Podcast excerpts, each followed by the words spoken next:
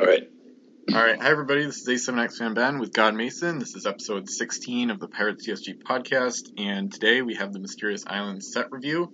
Uh, Mysterious Islands was, what, the seventh set release, came out in 2006. Um, and we're going to talk about the set a little bit overall to get started. So I'll ask you, God Mason, what you thought of Mysterious Islands in general as a concept in the game.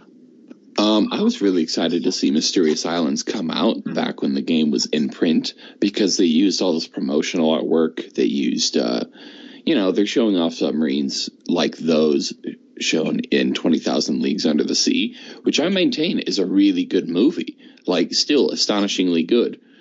And, uh, side note, if nobody knows that Jules Verne was basically a genius and predicted the operation of a nuclear submarine prior to 1900. Anyway, um, all that was really neat, but unfortunately, the set didn't live up to the hype. They chose much more dull pack art than uh, than any of the posters would have suggested they'd use, and uh, while I kind of liked the the the deck plate art, which was sort of this rusted metal hull most of the game set was not actually all that great. There are some good crew, there are some good game pieces, but this is, I think, one of the two or three worst sets overall. Yeah, yeah, I agree for the most part. Um, I'm not. I was a bigger fan of the set back when I first acquired it because my collection was small, and like mm-hmm. I think I said in the first episode, I got two 18 pack booster boxes of the set for like twenty seven dollars, including shipping from David oh, Evans Card World. But um, but I liked it back then. But back then, I was more interested in quantity over quality in a way. Um, probably because I wasn't playing a lot, and since mm-hmm. I wasn't playing a lot, I didn't really see the set for what it was, which is you know, like you said, it's a subpar set overall for gameplay. No pun um, intended. Yeah, yeah.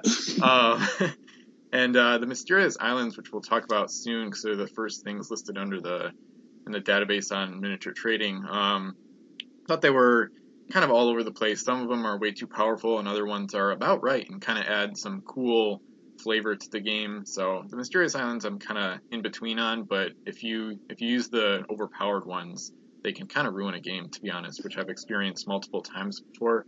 Um, overall, the theme is okay. Um, I'll never be a huge fan of submarines and like you know metal hulled ships in a Age of Sail game, but mm-hmm. overall, mm-hmm. the set is still pretty okay um, theme wise. And like you said, there are a lot of mediocre game pieces. I would say this was kind of the first set of the subpar ones because Davy Jones' Curse has quite a bunch of good pieces and is yeah. generally a better set than this one. This is when the reverse power creep kind of went full full throttle basically, which is too bad. Yeah. Yeah, it only got worse with Frozen Island or uh, the yeah. Frozen North, I think. Absolutely. Yeah. Not Frozen Islands. That's a set yeah. that doesn't exist. yeah, um, yeah, we can. We can combine the longship and submarine keywords and make something that makes no sense. Yeah. Not that either. Anyway, I, um, Mysterious Islands as a whole, the concept of them I like, but I feel like a lot of them, as you said, aren't really all that intriguing or they're just far too powerful to use. Yeah.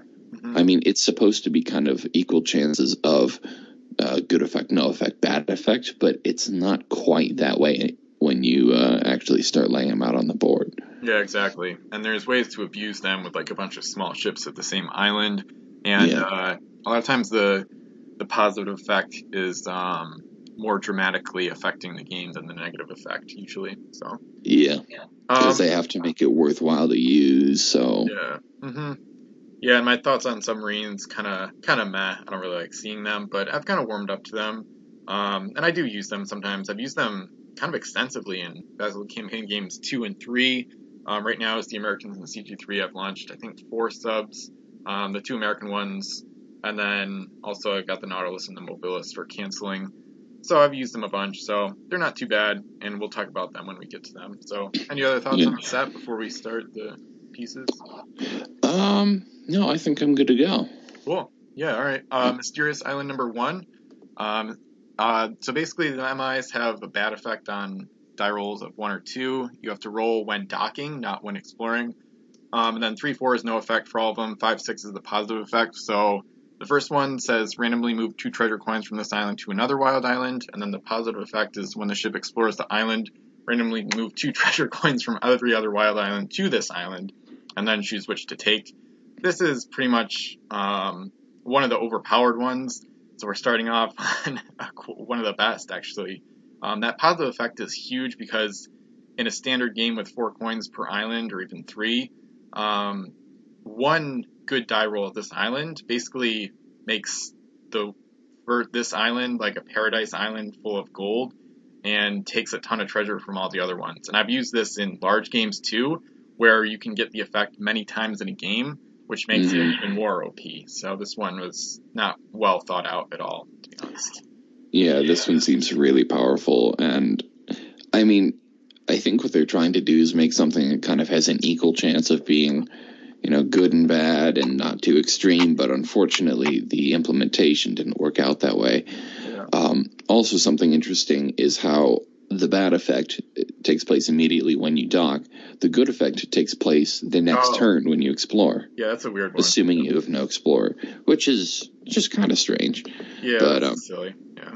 I just thought of something with the bad effect. You could do, um, I'll, and I'll preface this: Mysterious Island farming is like this, the kind of like the pirates jargon for um, when you dock like usually multiple ships in a Mysterious Island. Sometimes with rerollers or linked Merc crew, and uh, try to get the positive effect as often as possible. So you're like farming the island for the good effects. But here, um, if you were in a weird spot where this island was, you know, under siege or something, you could try to farm the negative effect to send coins. You get to choose where, where you send the two coins on the bad effect. Mm. So you could send them closer to home. I just realized this could be a double positive. So I didn't think yeah. of that before. Yeah. yeah, so in bigger games, that I think we're going to see Xerax use this one at oh, some God, point. Yeah, yeah. And yeah. I did use I did use this in a uh, Circle of Blood game with my friend at college, and uh, the positive effect um, it kind of made the game kind of weird, but it does make the island a magnet, which can provoke provoke more combat and kind of make things dramatic. So it's not all bad, but it's it's not balanced at all though. Yeah. All right. Um, let's move on to Mysterious Island number two, which is a little simpler. Uh, bad effect: uh, roll three die for every four to six result. Eliminate one of the ship's masts. Good effect: move an opposing ship using the ship's base move. I think this one's interesting, but the risk is way too high for it to really be uh, abused. Yeah, I agree. This one, this one's super risky. Um, it's a cornerstone of my um, my mind control fleet, which is my, yeah. pretty much my favorite gimmick strategy, where you use abilities in this mysterious island and another one to uh, control the enemy fleet and move them around, and basically control two fleets at once, which is pretty crazy. Um, it'd be frustrating to play against, but um, but yeah, it's really risky, but the payoff is pretty big. So I'd th- I'd say it's more balanced, but it's it's pretty extreme. So, but it, it is a fun one. So it's one of my favorites.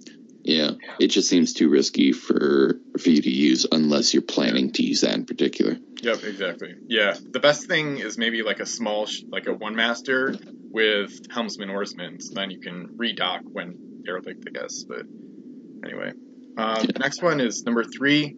Positive, the negative effect is the next time you give the ship a move action, the opponent to your left moves her.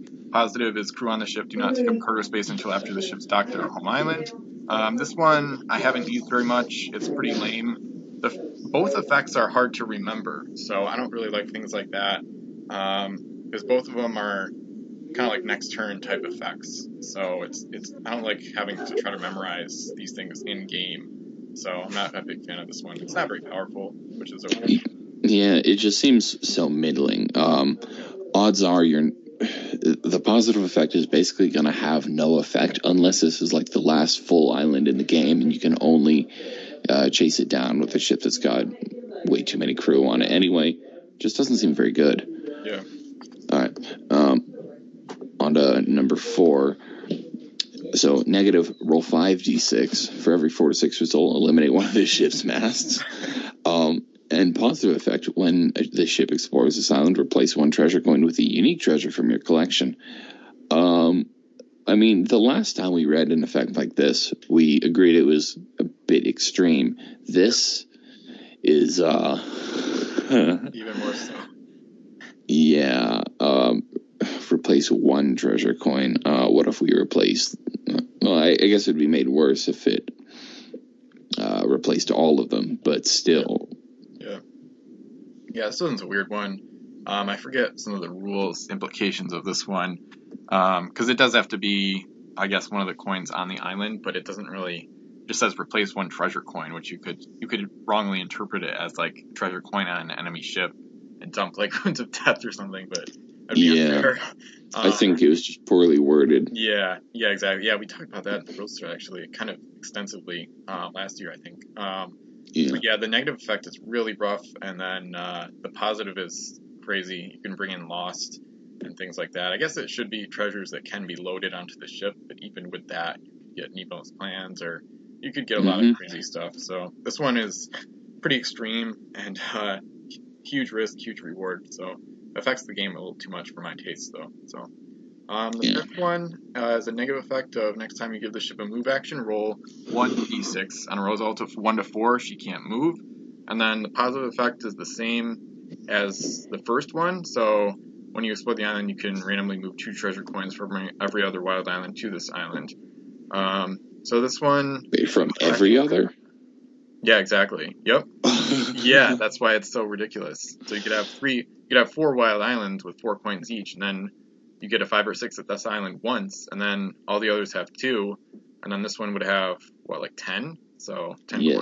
and if you're playing a really big game, Yeah, yeah, like I did. Yeah, my 2011 uh, cumulative game had this problem. That's part of the reason the Spanish did so good early in that game. But yeah, this one, I don't know. This one strikes me as uh, pretty similar to number one, so I don't have much else to say. The negative is arguably, I guess, a little bit more lenient, but that's not good because that just makes it even more unbalanced. yeah, it's probably even more powerful. Um, Mysterious Islands number six. Uh, negative is the next time you give the ship a move action, roll 1d6. On a result of 1 to 5, she can't move. Positive result is you can add an event from your collection to your fleet. Uh, I, I I don't even know how abusable this one is. Um, what if you just? Yeah, actually, that's the actually this one's highly abusable because the negative effect isn't that bad. Yeah. Uh, you just lose out on a turn, whereas the positive effect, you can bring false treasure into the game several times. Yeah. Yeah, or be calmed or hidden cove. Yeah, start warping Yeah. all over the place and freeze your opponent's fleet. This is another good one um, that would be good with like two or three like one masted ships. Um, Yeah. Really cheap. Like a swarm fleet would do well with this one, but it's extremely overpowered. You could make a pretty good argument this is the worst one because this is the one. Um, this allows you to bring extra points into the game, especially, which is a huge no-no in terms of balance of any game. Yeah. Um, Mysterious Islands or otherwise. So, and yeah, False Treasure at 10 points. Becomes is 4, but it's really worth uh, probably 8 or more. Uh, so it's just really bad. So, oh well. Yeah, uh, uh, it's. I think it's kind of funny that there hadn't been any events put into the game since South China Seas. Oh, so two sets, and Yeah. they're still kind of acknowledging them and not regretting their mistake. Yeah, that's not, yeah, it's not a good thing at all. Yeah. Um, number 7, the bad effect is randomly move one treasure from this island to another wild island. So pretty mild. And then the good one is after exploring this island, place a treasure coin from your collection with e- value equal to or less than one you took on the island. Um, so that's not really, uh, not really a good effect. I don't know. This one's really mild, actually. Unlike the other ones, it's like super boring Yeah, um, which is okay for balance. So it's actually less OP, is less game breaking. So I guess this one's more usable in a way, but um, it's really weird because there was a rules discussion about this one too. They're surprisingly dense when you get into the questions because I don't think it can be a UT, but uh technically a UT with no no value would have value less than or equal to. So it's silly yeah, again. yeah. That's so. It's like a less risky version of the one where you get to put something in from your collection. Hmm. Yeah, I guess we should have that clarified with Wolf or something. Yeah, I think he did. I just can't remember all the questions. So. Yeah, we'll have to bother him again. All right, eighth island. Uh, negative. This ship can't explore this island. She must leave and dock again to try. Uh, positive is the next time you give the ship a move action, add L to her base move. Uh, I mean, I guess this one's a little bit more reasonable, but it's it's a little bit more inconvenient than it is convenient. Yeah. It yeah, it's just it doesn't seem like a good uh, good, you know, risk benefit. No, I mean, yeah, I agree with that. Um, I've used this one a little bit, and it's this one, unlike most of the other ones, the the negative outweighs the positive. So without a Yeah. doubt for me. Um, the next one, number nine, the good effect is randomly move two treasure coins from this island to another wild island. Once again, after this That's that's the bad effect. Yeah, bad effect. Yeah. Um, then the good That one was a good effect. How bad would the bad one be? after this ship explores this island, swap any number of treasure coins taken with an equal number of treasure coins chosen randomly from all other wild islands. I added the all Hmm. for emphasis. Um, I don't, I can't remember using this much, but the power, the good effect is pretty powerful. Um, so I mean, it's still risk. Even the good effect, when you use it, it's still risky. But um, I would say it's kind of an interesting one, actually. I don't think I've used it much, so I'm kind of intrigued by this one. Yeah, it just seems like that, uh, like that swapping and trading ability Yeah. uh, scaled up a bit, and that's not a, that's not really all that good an ability. hmm Yeah. So It can be good Eh. with like negative UTs, especially. So that's fair. But what if you brought yourself a negative UT by doing this? yeah, yeah, you can do that too. Absolutely, it's still a gamble. yeah. I I think this one is one I probably wouldn't use. hmm All right. Um, number 10, bad effect. The next time you give this ship a move action, roll 1d6 on a result of 1 to 5. She can't move again. Uh, good effect. When the ship explores this island, replace one treasure coin with one of greater value from your collection. Uh, that's that's another interesting one because could you, in theory, use the UT argument again? Yeah, pretty much. Um, I may have asked a question about this one too, but that's what I'm gonna try to look up while uh, while you're talking about some of the other ones. But it's kind, I don't know, it's decent, but the risk is still pretty high here. So Yeah.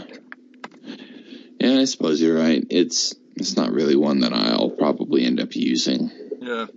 Um, number 11, the bad effect says uh, the opponent to your left moves all of the ship's crew to any other wild island.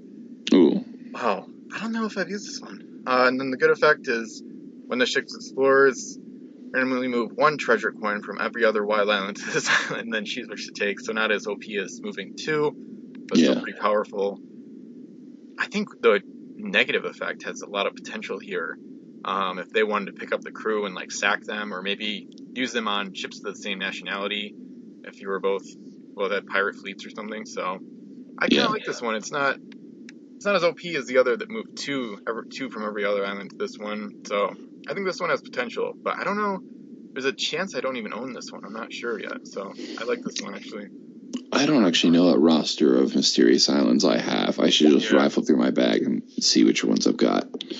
Um, yeah, this one seems like a slightly more tame version, but it's still pretty ridiculous. Yeah. Yeah. All right. Um, island number 12. Bad effect move all treasure coins from this island to any other wild island. Uh, that's not so bad because, as you pointed out, that's kind of abusable. Good effect. When the ship explores this island, replace one treasure coin with a unique treasure from your collection.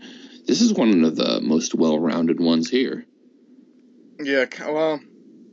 Yeah, it might Or- be.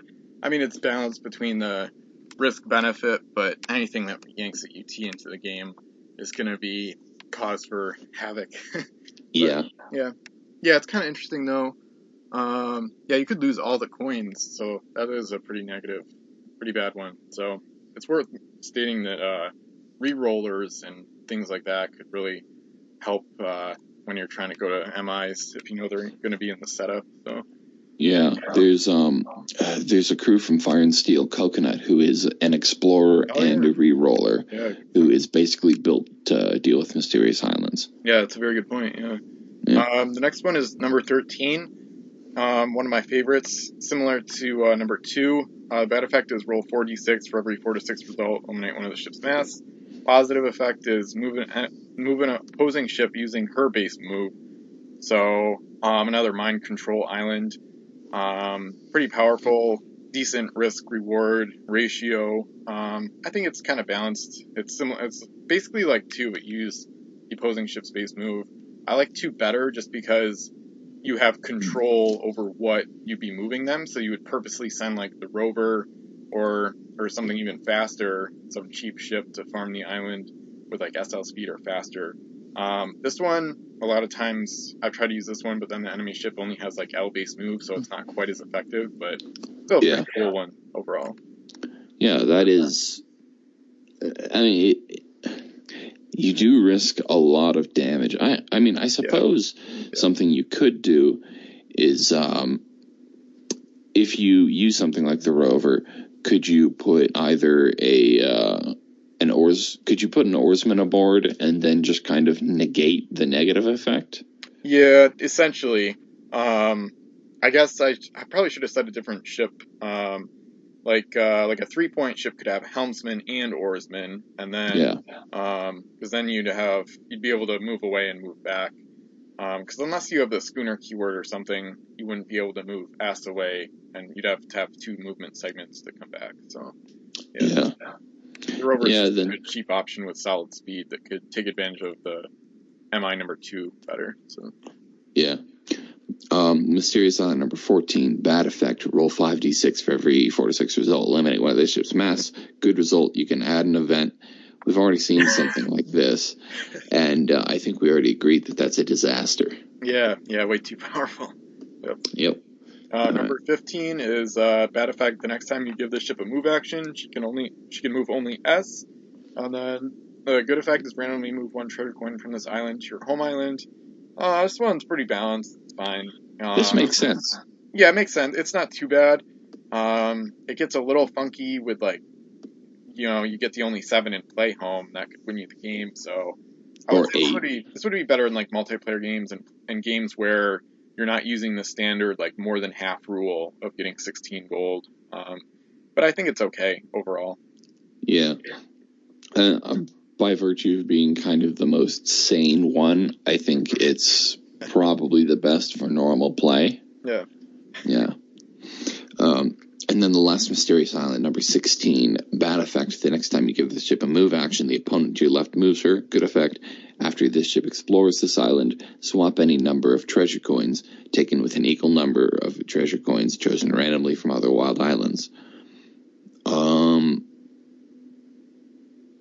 I spent all my time reading that and not really understanding it.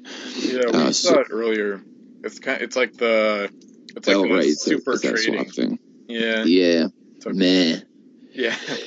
I'm just kind of meh. I don't think we need to read the the message in a bottles. No, we don't need those. I don't. I don't even Yeah. have those. I don't know. I don't remember getting any of those. I think they were probably rare, kind of like the ROTF stories or whatever. But They weren't. There's one in every pack. Unlike, Really? uh, Huh. yeah, unlike the Maybe- Rise of the Fiends of Fine Steel, there's one in every pack.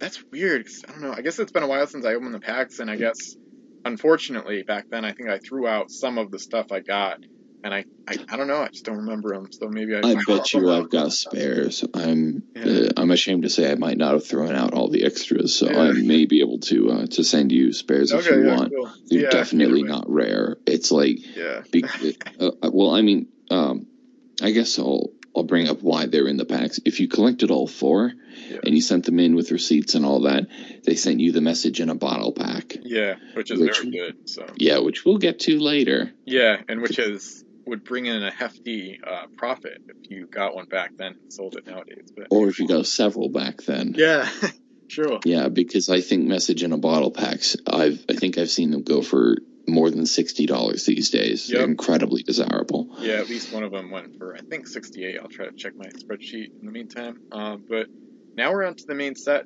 Finally, after the MIs are done, there's 16 MIs, and now we're on to ship number 001, which is the Nautilus, essentially the flagship of the mercenaries. Mhm. It's got um, it's a three-masted or three-segmented submarine. Uh, 16 points for cargo L move. All three cannons are 3S. Mercenary, submarine, two hits from the same shoot action are required to eliminate one of the ship's hull pieces. So the Corazzado's ability on a submarine, which is pretty cool. So one of the best defensive ships in the game, because even if you cancel a submarine to the surface, still takes six hits to uh, to wreck it. Um, so this one's pretty good. Um, it's a little bit underwhelming as an offensive unit, but with the crew you can put aboard, it does become pretty powerful. Um, I do like Nemo on the ship just for flavor and because he links. Um, I like using o- Ibrahim Ozat with Nemo. The problem is it's kind of tough to win a lot of boarding parties with a three-masted sub. Um, so I usually I like to use them on ten masters. I've got Nemo with Ozat, breastboarding on a 10 master, the Zanfu and CG3 right now. Um, other than that, the Nautilus is pretty good. I would recommend a shipwright because uh, Mercs can't, she won't be able to dock at her home island. Um, sort of and a helmsman because she's slow. Yeah. Oh, absolutely. Yeah. Yeah. Like Captain Helmsman, Shipwright Oarsman is like a basic setup you could try, but it's a, it's a good, it's a, one of the best subs, but it's not an overwhelmingly good piece overall. Yeah, I think it's the second best overall. Uh, we'll talk about the number one a bit later, but um, I mean, I'm bothered by the fact that Captain Nemo doesn't better fit this ship Yeah. because Captain Nemo's ability, which we'll talk about later, is based on winning boarding parties, and with a slow three-masted ship, you're not going to be doing that a lot. yeah, exactly. Yeah. Yeah, it is, it is not a great link, but Yeah. Although, um, if you can get interesting crew on board Nautilus, she becomes a really hard ship to kill. yeah. And uh, in some ways, possibly harder to kill than El Acorazado because Yeah. Corzado I like can putting- submerge.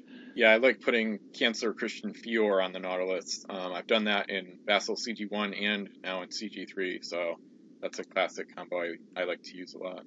Yeah. Um, we'll get on to Terror next, which is another, I guess, three segment submarine. Um, it has the same cost, 16, uh, four cargo space L move, and it gets three L guns instead of 3S. Uh, it's linked to Count Gustav, and it has the fear keyword instead of uh, uh, Nautilus's durability. Uh, that makes it not as good because fear was always overpriced, and it's Yeah. trading off one of the best abilities for one of the most overpriced abilities. Yeah, exactly. Um, this one still strikes me as a decent offensive unit, much more offensive than the Nautilus defense. Um, the three L cannons are solid. The link to Gustav, he has extra action ability, so it's a solid link. This is one of their best, you know, pure gunship builds. Uh, but as submarines go, it's, I mean, it's not Mhm. exceptional. Most aren't, but it's it's solid as submarines go. I guess. Yeah, I agree with you. It's it's a better offensive piece, and Gustav is one of the better mercenary crew. Yeah, exactly. And they needed him. They Oh yes, they needed somebody like him. Yeah. Um, next one, I don't know how to pronounce that. Hephaestus. Faceless, How I think it is. Yeah, that's how I say it. Um, this one is another three segment submarine um, with the mercenary keyword as well, of course. 14 points, for cargo, S move. Cannons are 2L, 2S, 2S, and this ship ignores the first hit she takes each turn as long as she has all of her hull pieces. Uh, linked to air. Um, the They're last one- Fuchs. Okay, Fuchs. Okay. Um, and then so this one, this one is like their submarine dreadnought basically. So it's got slow speed, wicked good cannons, and a defensive ability. So it's probably their best pure gunship submarine, maybe even better than the Terror. She needs captain and helmsman without a doubt. Um, it's, Maybe I, I like even this. Gustav because Yeah, she's so would be- slow. Yeah, exactly. Yep. Um, this one I kind of like. It kind of fills a nice niche for them, but um, there's definitely better submarines out there. This is like a good, slow, accurate dreadnought sub. Yeah, and honestly, I think there's only so much value in something that's slow and expensive, and when you get down to it, not really that durable. Um, Yeah, uh, if you're going to be using um, mercenary submarines in a major offensive role, you almost need to have a shipwright built into them to uh, to make sure that they can continue to engage and capitalize on their greatest strengths. yeah, they can submerge, move away, and then surface to repair in a safe area. Yep. Yeah, uh, yeah, they're. I guess they're really best in really long games. Yeah, Um, so we'll get on to Fathom next, which is 12 points. We're getting even cheaper now. Four cargo, L move, 3L, 4S, 4S. So not very good guns. Um, if this ship shoots at a ship that was previously shot at by another ship this turn, she gets plus one to her cannon rolls against that ship this turn. Mm, I, I see what they're going for, and it, it it works well with the flavor text. Oh, it's linked to Nikos Chelios, which is not a fitting crew for this at all. Um, if if the guns were better, that would make sense. If they were at least all three S or something, hmm but they're not. yeah, So this is. I mean, it's. I think they're trying to get you to use it in a wolf pack, but it just doesn't work. yeah. I agree. This one is like the most boring and least noteworthy of the three segments it subs. Um, yeah, it's not really anything special. It's it's the most middling option. Um, it is the cheapest, so you could kind of use it as like a defensive gold runner with a helmsman, but then you'd still need a canceler to dock, so it's just not too good. So um, the next one is the Barracuda. Um, this is the first of four two segment Merc submarines. Uh, 12 points, 3 cargo, L move, two S cannons, 2 segments, and the extra ability is if submerged, this ship can ram another ship, then move away, and then initiate a boarding party against that ship. So this one's okay. Um, best assets are probably guns and cargo, I guess. Problem is, um, paying 12 points for a couple of good cannons is not a not that great of a deal. Um, you could get, I guess, you could get executioner for four less points and better stuff. Um, yeah, that's that's yeah. my meme. yeah, it's not really. It's supposed to be like their two-masted gunship among their two-segment submarines, but it just doesn't. It's just not powerful enough. Yeah, um, Barracuda is, I think, overall one of their weakest ram subs because um, ramming is one of the. Uh, it's one of sort of the strategies I've found works the best with submarines Yeah. because what they're able to do is they're able to control whether or not they board. Um, they're not at risk of taking return fire, and sometimes it can be really pretty fast. Yeah. So it's a good way of slowly tearing apart an enemy's ship in a low risk fashion. The Barracuda is one of the RAM subs that I kind of I've got like a list of setups for all of them, but the Barracuda is one of the weak ones Mhm. because it has a poor base move. Well, it's not terrible for a submarine; it's average, but it's not expensive enough for you to put a bunch of crew on. So Barracuda ends up kind of the way I have it set up is just with a helmsman. So you move SL and. And then you've got something for 14 points, but it's nothing special, and you can get much better stuff for a slightly bigger investment. Yeah, I agree. Yep. Yep. Um, so I'll move on to Mobilis. Now, Mobilis is Special. Yeah, all right. So Mobilis is mostly terrible, except not a terrible ship overall for a reason uh, Ben will tell you in a moment. So it, for 11 points, you get three cargo space, a base move of S, two 4S guns, and uh, an ability that I think uh, you can attest to as being one of the most important in the game. Yeah, yeah, it has canceling built in, so you can cancel uh, a crew ship with an which ship cannot use its ability that turn. Um, this is kind of, along with the Acorazado and Constitution, and arguably the Nautilus, I guess. Um, it's like the most defensive ship as is in the game, along with those others, because you need two cancelers theoretically to even get at it in the first place, which is crazy. Because two cancelers would cost about ten points and lowest is eleven. So, um, because you had to cancel submarine, but then you have to also cancel the Mobilis' canceler uh, just to get at it. Yeah. So it's an incredible defensive piece. I will also say it's one of the most important pieces for the Mercs because Christian Fior is more uh, flexible because he's a crew canceller, so you can put him on any ship. But the Mobilis is huge for them to be able to dock at their home island. I've teamed up um, this ship with the next one, the Devil Ray, to run gold before. Um, it, I mean, it's really expensive, but it kind of works a little bit. So the Mobilis is extremely important for canceling the mercenary keyword um, for treasure runners getting back to their home island, and it's also great as like an escort for a larger gunship um, to provide like a really good canceller that's going to be, you know, underwater pretty much the whole time. So it's not going to be good at fighting. It's not good at running gold, but due to its extra ability, uh, it's one of the most important merc pieces in the game and one of the most sought after pieces in campaign games um, when you get privateers involved. So I love it. It's maybe pretty much my favorite sub just because I've, uh, it's just so good when you use it in the right role. So yeah. Yeah, it's not one that I I think I'll use in a small game though Yeah. because Only uh, I, I'm you know I'm a bit more of a casual, Yeah. but uh, uh, what were you gonna say? Yeah, like the only time I use it in a small game is Merc Pure games, which are Yeah. not advisable to use them um, on their own. But yeah, I, I did okay. I think it was the MI. I played a 10th anniversary game in 2016, and uh, I think the Mercs won. It was kind of I can't remember, but this I think Santa Molina was the gunship, but I think I had the Mobilis canceling the Devil Ray when she got home. and it worked Yeah. okay in competitive matchups. It's not going to be effective at all because it's too expensive and slow. But it's it's pretty much their only strategy to run Yeah. outside of the Ten Masters or Fior on it on another ship. So Yeah, speaking of Devil Ray, that's the Yep. next uh, submarine we have up. Uh, This is 10 points, a 3 cargo, S move, to 4 L guns. When submerged, this ship gets plus L to her base move, so S plus L. You throw a helmsman aboard that, and you've got Yep. SLS. yeah, And uh, this is probably the best cheap RAM sub setup because that's a great base move.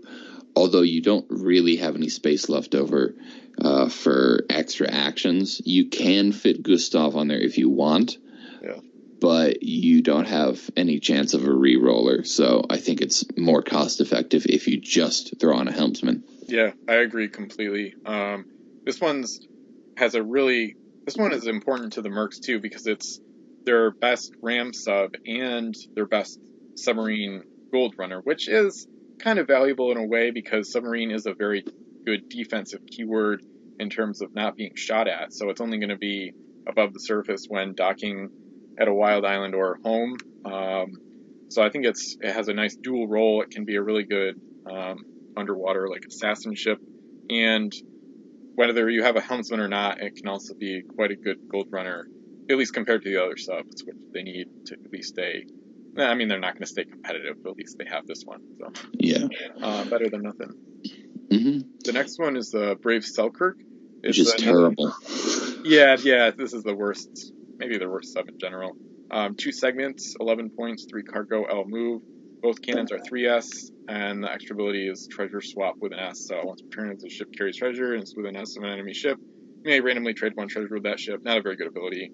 Too unpredictable and tough to use. I, you could use it underwater, I guess, with this, but it doesn't really Yeah. help that much. So it's not I mean- good. At, it's not great at anything, and it's completely overshadowed by all the other subs and any any role you could use her for. So I mean, I wonder if you could use it to steal unique treasure, but Yeah. that uh, that doesn't strike me as a Yeah. very good use for. yeah, then you need like Yashaji Angria to like know what you're getting and try to Yeah. find UT and stuff. Yeah. Yeah, and it just still seems like a waste. Um, but I would like to point out, Brave Selkirk, her name takes up like three quarters of the side of her hull, which is Yeah, I see that. ridiculous. Yeah. nice.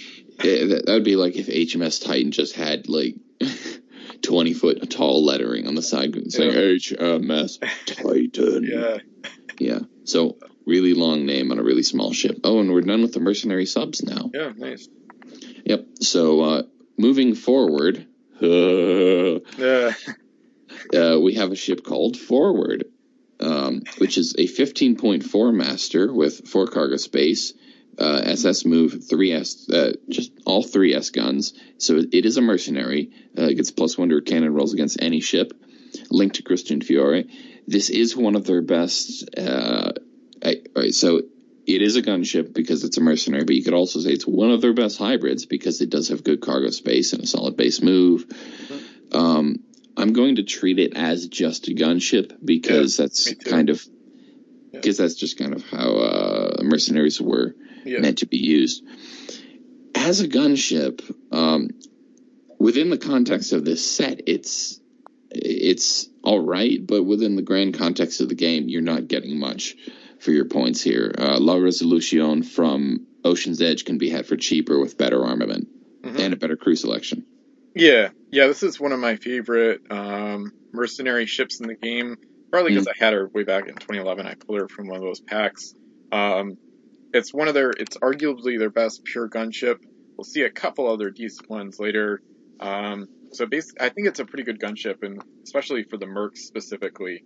Um, Mhm. It's almost like their gunship flagship in a way.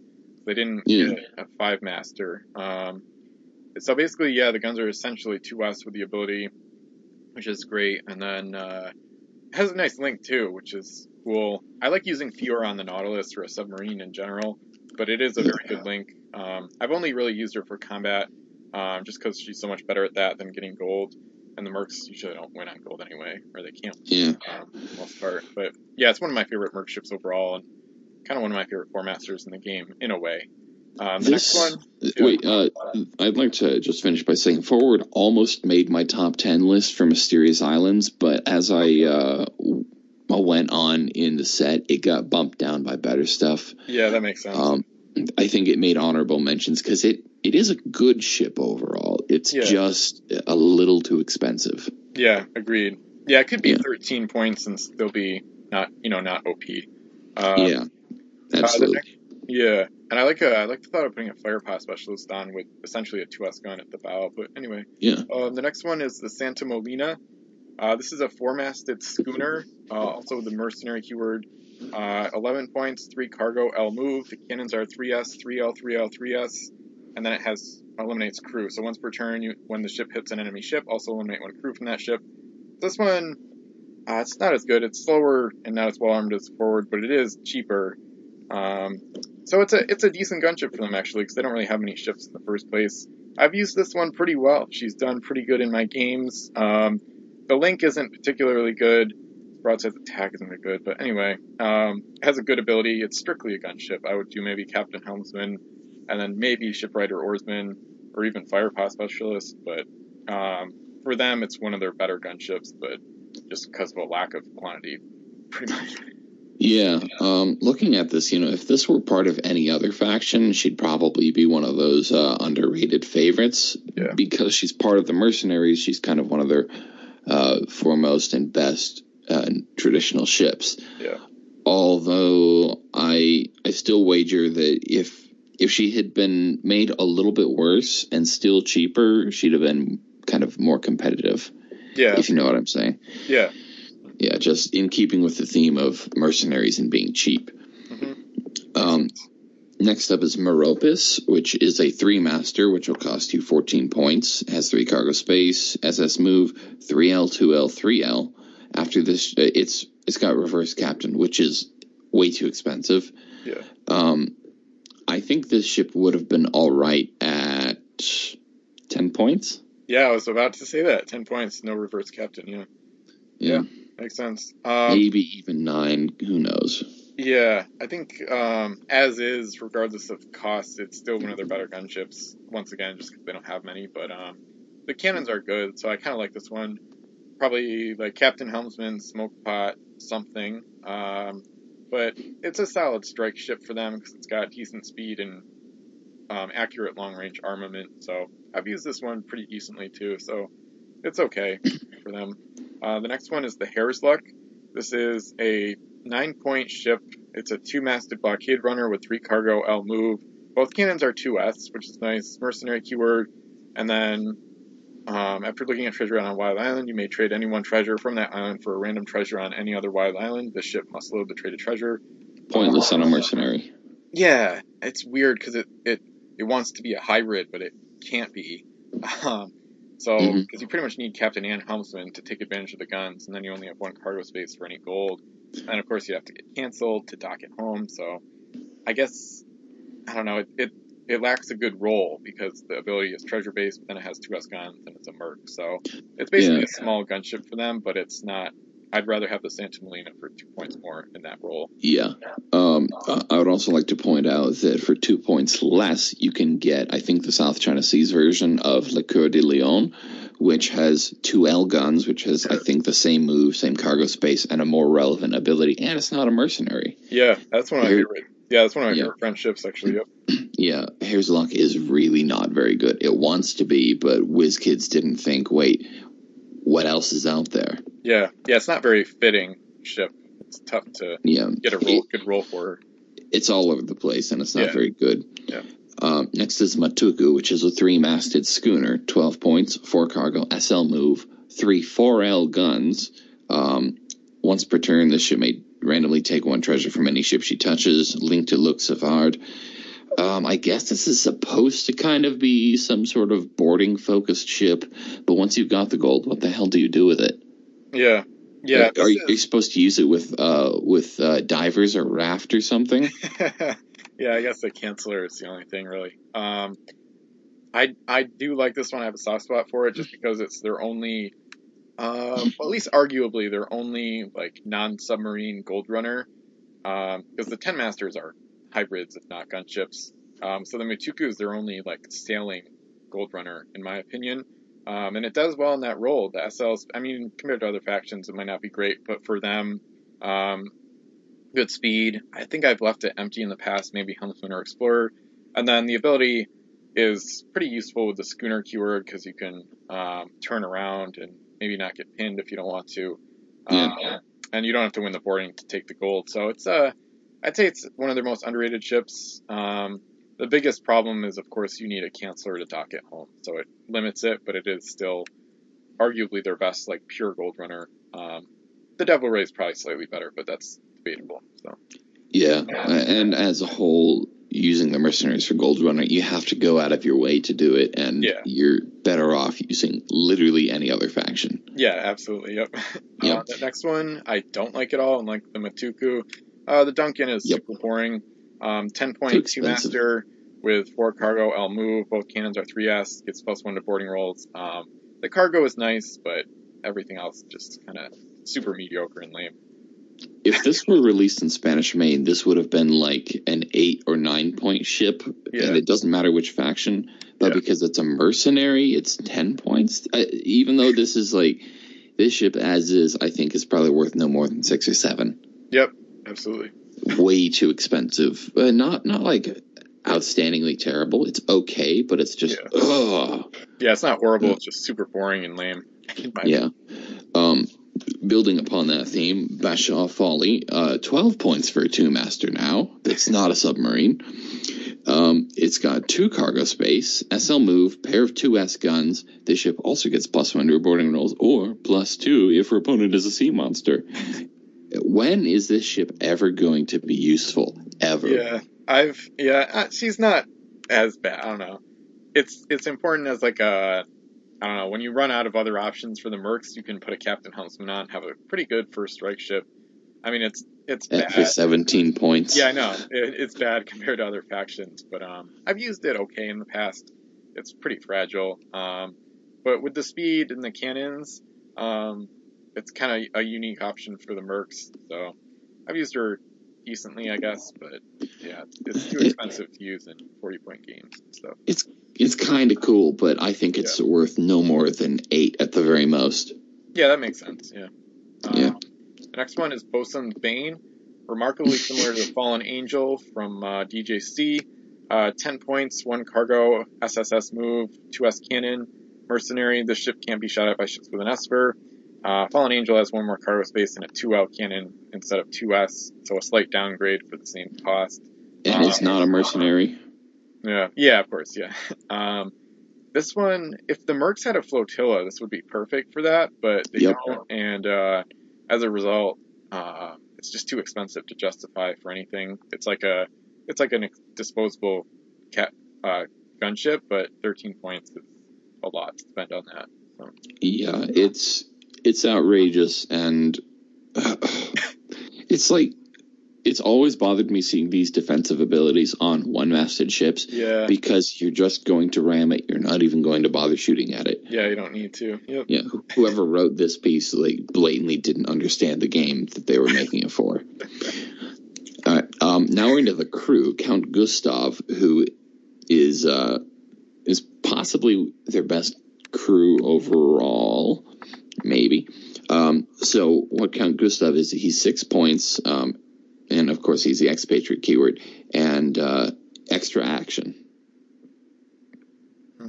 Yeah, D6 extra action, not SAT, D6 extra action with a link to terror. Mm-hmm.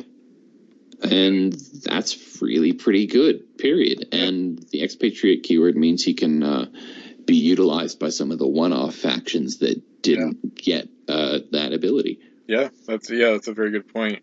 Um, an expatriate, um, if the point costs sound off on these, anybody listening, expatriate is basically adds one point to the cost regardless of everything else involved. Um, it's like Black yeah, Mark, but stupider. Yeah, yeah. Um, Gustav is a very good crew. Um, he's great on subs for ramming, or maybe the forward or a gunship.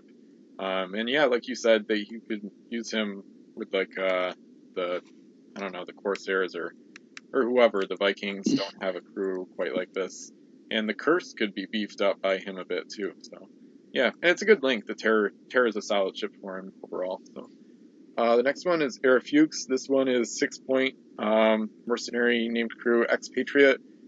and then it has captain and cannoneer, basically. So, um, so it's a solid crew. Saves the cargo space. Link to the Hephaestus um, is decent. Uh, not much else to say. A solid combo.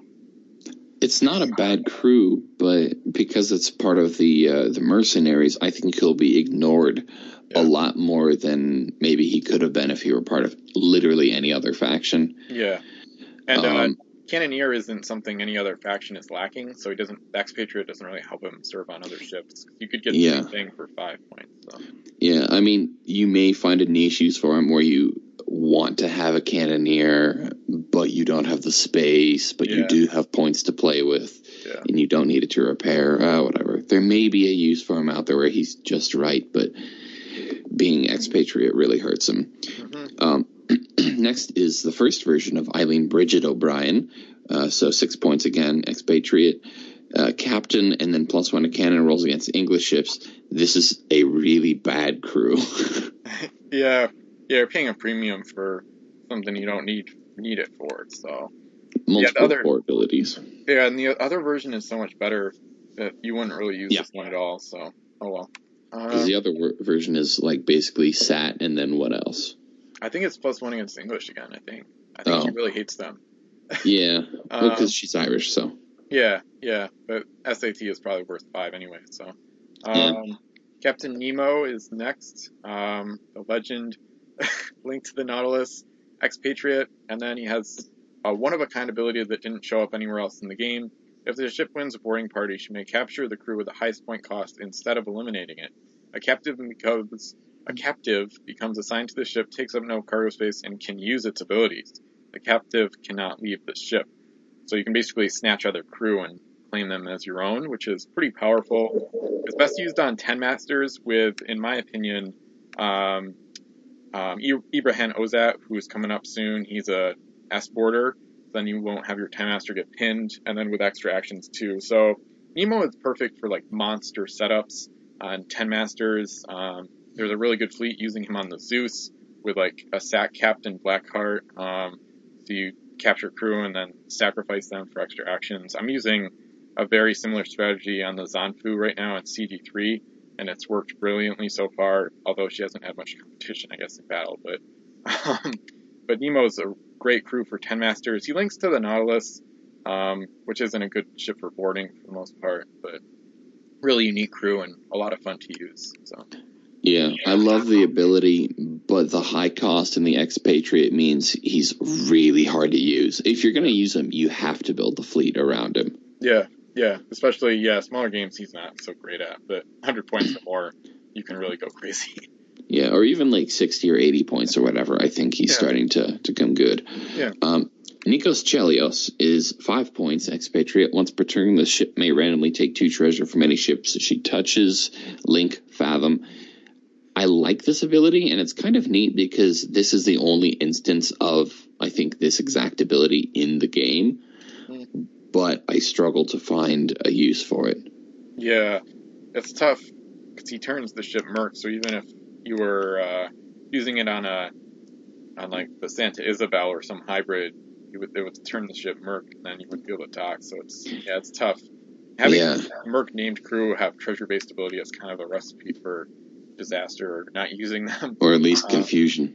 Yeah, exactly. Um, the Fathom isn't a good ship.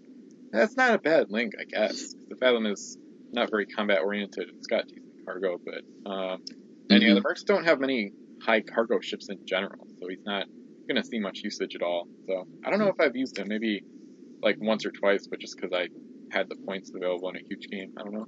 Mhm. Uh, the next one is Luke Savard. Um, he is basically Boring. a, a six point, yeah, expatriate captain with plus one to cannon rolls against Americans, so similar to O'Brien. He links to the Matuku, but that's not a good ship for him for the most part. Um, Mhm. so, I mean, Xerix is using him um, with the Cursed in CG3 since they're fighting the Americans in general, um, but unless you know you're facing American, no reason for him. Yeah, he's expensive and has a faction ability and expatriate, and I think he's so boring that I just want you to talk about Osvaldo de Dias de Clemente or whatever his name is. Yeah, yeah, I say Selemente. It's kind of weird, but yeah. This Oh wait, oh wait, you're right. There's an e in there. Selemente. Yeah, this is one of the longest named crew names. Um, he's a seven point captain with broadsides attack. So similar to Commodore David Porter or Jeffrey Flores. Um, he links to the Santa Molina, which is a decent link. I oh, this is I like using him on the bashaw folly because you've got two 2S guns. It's really Mm. expensive, but it is kind of fun if you manage to hit.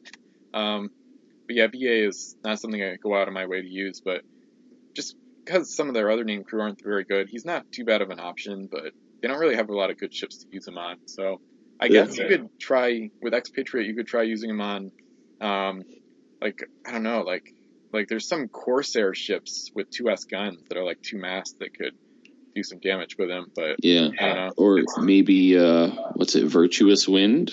Yeah, that yeah, it makes some sense. Yeah, Maybe, but with how good that ship's cargo space is, I'm Yeah. not sure you'd want to to waste that on. yeah, Yeah. Or uh, wait, uh, HMS Nautilus. yeah, that makes sense too. Yeah, Yeah. All right. Um, next up, Ibrahim Ozat, which is six points. Expatriate as part of a move action. This ship may it's S board, yeah, and it's got a link to Meropis. S board is of practically no use for the mercenaries. It might be useful if combined with Nemo, yep, but Nemo is already kind of such a diva of a crew as is that you may ev- well yeah because you Yeah, have to build funny. the you have to build the fleet around him so Yeah. if you're going to build the fleet around him there is the possibility that you can get a cheaper or better s border than ibrahim ozat anyway so he's basically useless i want to say I I like him because I use him with Nemo on a ten master. Like I say, I think the usability is very niche, but when you do it right, um, it can be very powerful. Like the Zanfu has gone almost uncontested so far in CG three. She's been she's been off on her own too. She doesn't even have support. Um, she's been knocking out some ships and making derelicts. And uh, with Ozat, Nemo, and then um, I think it's swung by from RTSS sacking the captures that you don't need or want. Because I already have Captain Helmsman on that ship. Um, it can be a pretty powerful combo. I mean, it does require um, like what 50 points to set it up because you're pretty Yeah. much doing a fully crew 10 master. But um, in bigger games, I think Ozat shines in a niche role with Nemo on a 10 master. So even then though if you can get him onto a 10 master you have selection of that nation's crew um, let's say you put him onto celtic fury mhm. the french have how many s borders yeah, I mean, yeah. I. I usually Yeah. put him on. I usually put Ozat on. Uh, I'm thinking the Delusion, um, the Zanfu. Um, I don't maybe the Guichuan, but usually ones that um, don't have S-port as readily available. So that makes sense Mhm. Uh, Um, um, the next one is one of my favorite crew in the whole game. Um, Christian Fior is a six-point um, expatriate with canceling.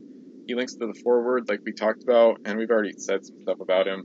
He's great on the Nautilus. Um, this is a super important crew. I wrote a review about him and talked about how uh, basically he allows any minor faction to have a canceller. So you could put him on a Jade Rebellion ship or a Viking ship.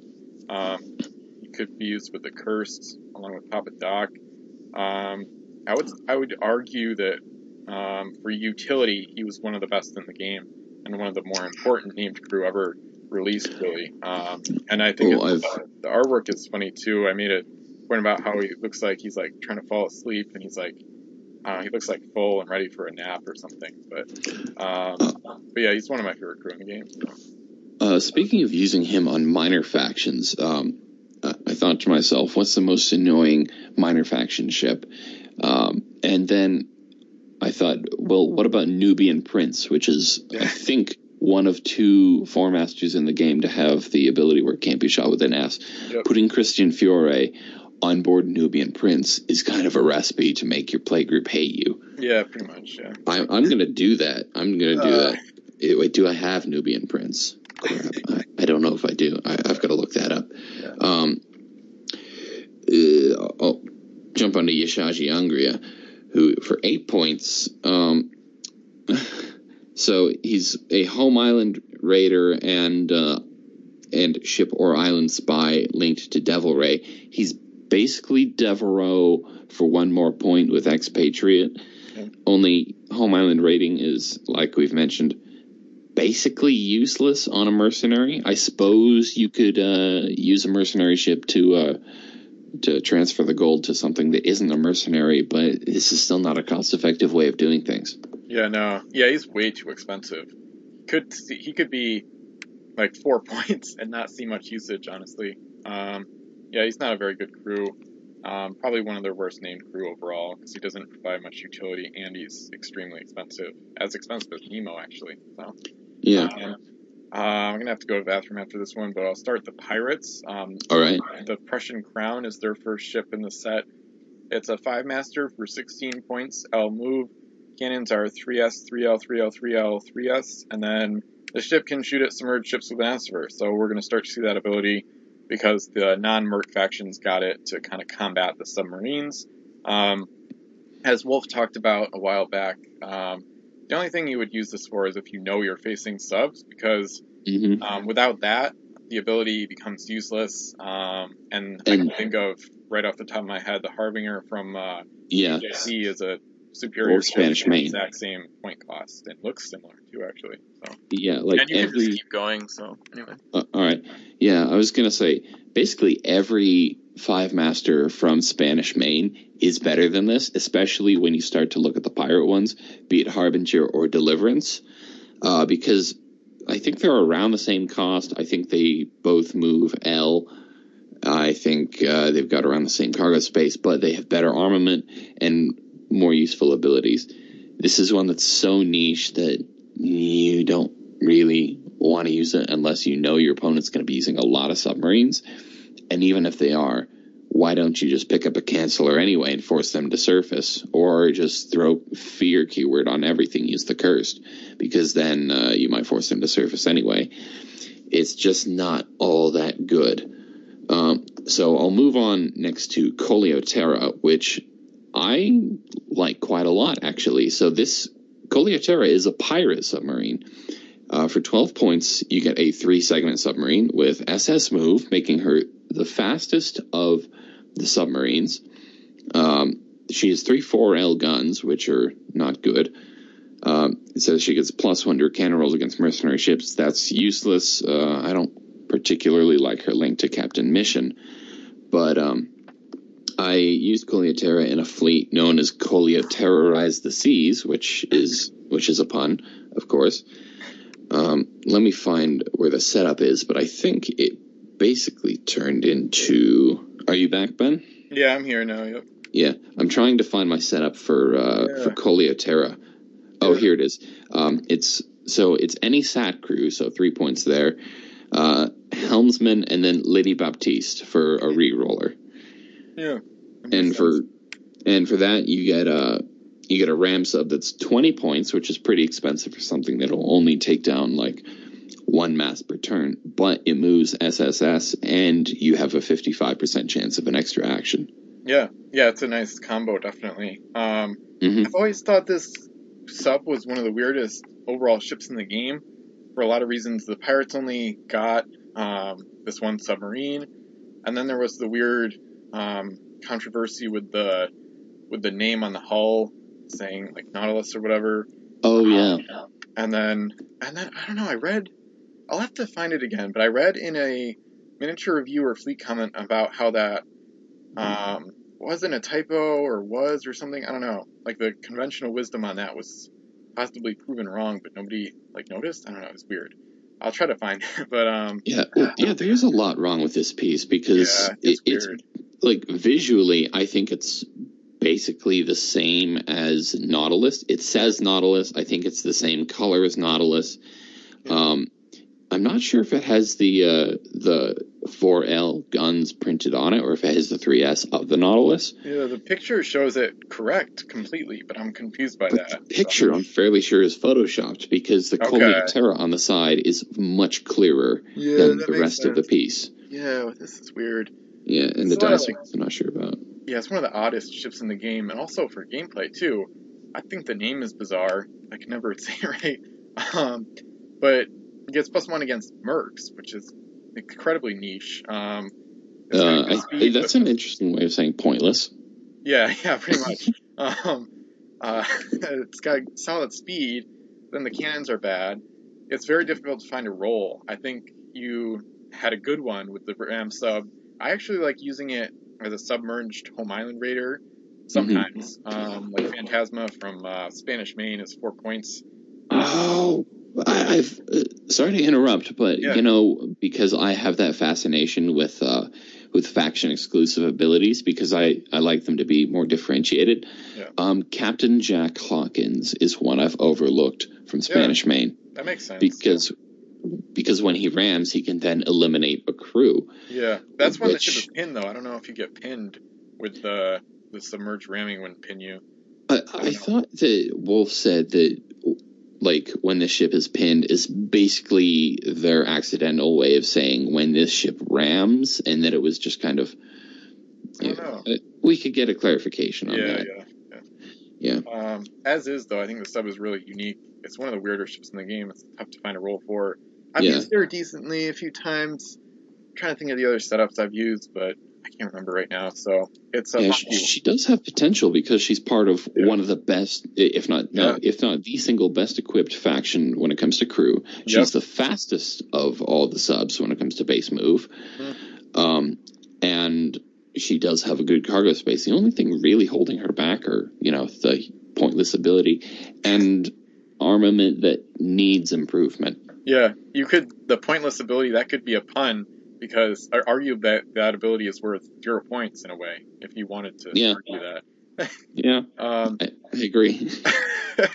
uh, the next one is 30 Tyrants. This is a four-masted pirate ship. Uh, 13 points, 3 cargo. L move. The cannons are 3S, 3L, 3L, 3S, and then it has broadside attack built in. This is a really basic ship. Um, it's similar to the Broken Key, but not quite as good with the lower speed. Super basic and really not much to say about it. Are you sure we haven't stumbled upon an SE box chip by accident? Yes, it looks like it, yeah. Yeah, it's just super average. This is this is not a good ship. There are better options if you want to use broadsides attack. Mhm. Like literally, it, just look to any other set. You can find something more interesting. Yeah. Um, next is I think it's pronounced Xiamen's Claws, which I think is a really pretty good ship. Um, Yep, oh, me it, no, it definitely is when you compare it to 30 Tyrants. So 13 points, four masts, SS move, four cargo, 2S, 3S, 3S, 2S. Uh, and then it gets a boost to boarding rolls and then plus two to submarines. You can ignore the second part. Um, overall, this is a pretty solid hybrid in the set. It's nothing like special when you compare it to stuff from Spanish Main or Crimson Coast, but in the context of when it came out, this is pretty solid. Yeah, I agree completely. I think it's one of the most underrated um, gunships the pirates have. I use her mostly as a gunship, um, maybe like Captain Helmsman, Fire Pot Specialist or something. It's just a pretty solid overall ship. It's not super, you know, exhilarating to use or anything crazy, Mhm. but it's uh, it's probably one of the most underrated four masters in the game for the most part. I would say too. Um, Yeah. I, like, I think the name is cool. It's got decent artwork. Um, next one, um, maybe even better artwork. Pretty cool. The Sunrise Fire is a four-masted schooner. 12 points, L move. Cannons are 4S, 3S, 3S, 4S, and it's got uh, S Explorer. So once per turn within S of an island, uh, you can mark the island as explored without docking, and then it becomes unexplored regards to all other players. This one, it's just middling. It's not very good. They have way better options. Um, It's like a bad, cheap version of Gale Force 9. yeah, yeah, it's uh, yeah. I would much rather use Gale Force Nine for the speed. Um, It's it's too slow uh, Yes, because that ability exactly. is for scouting, and Exactly. this ship cannot canvas a board fast enough. Exactly. Yeah, that's exactly what I was going to say. So, yep. I mean, maybe they want you to to do helmsman sat reroll, That's, but if you do that, Gale Force Nine is still a better ship. yep, absolutely. Yep, because if you're going to be spending a ton on a scout, this if you want to go cheap scout, that's not your option. If you want to go expensive scout, it's also not your best choice. yeah. Yeah, It- she's a good looking ship, but she's Yeah. terrible. Yeah, I was going to say that artwork is pretty cool. Orange hull with a lot of design, but Yeah. All All right. right, um, Nancy Knox. Uh, for you're laughing like you know the ship's stats, and oh, Yeah. oh, that's why you're laughing. Yeah. Um, so for 12 points, you get a three master, uh, five cargo space. That's a good start. Um, the cannons are 2S, 3S, 4S. Okay. Um, if the ship wins a boarding party, she may take as much treasure from the other ship as she wants up to available cargo space. Okay, that's cool. Um, she moves S. You can't ever use that ability. Ever. Yeah. Goodbye.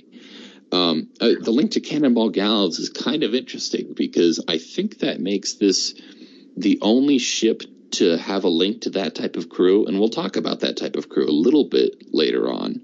Yeah, yeah, that's a good point. Um, I think I would maybe use this one if all the cannons were 2S, Yeah, like some kind of weird like niche hybrid role. But um, another ironic thing is we're going to see way better French ship, just like this one. Oh yes, yes, I love that ship. Me too. One of my favorite friendships. Yeah. Oh yes. But yeah, this one is just all over the place. It doesn't work.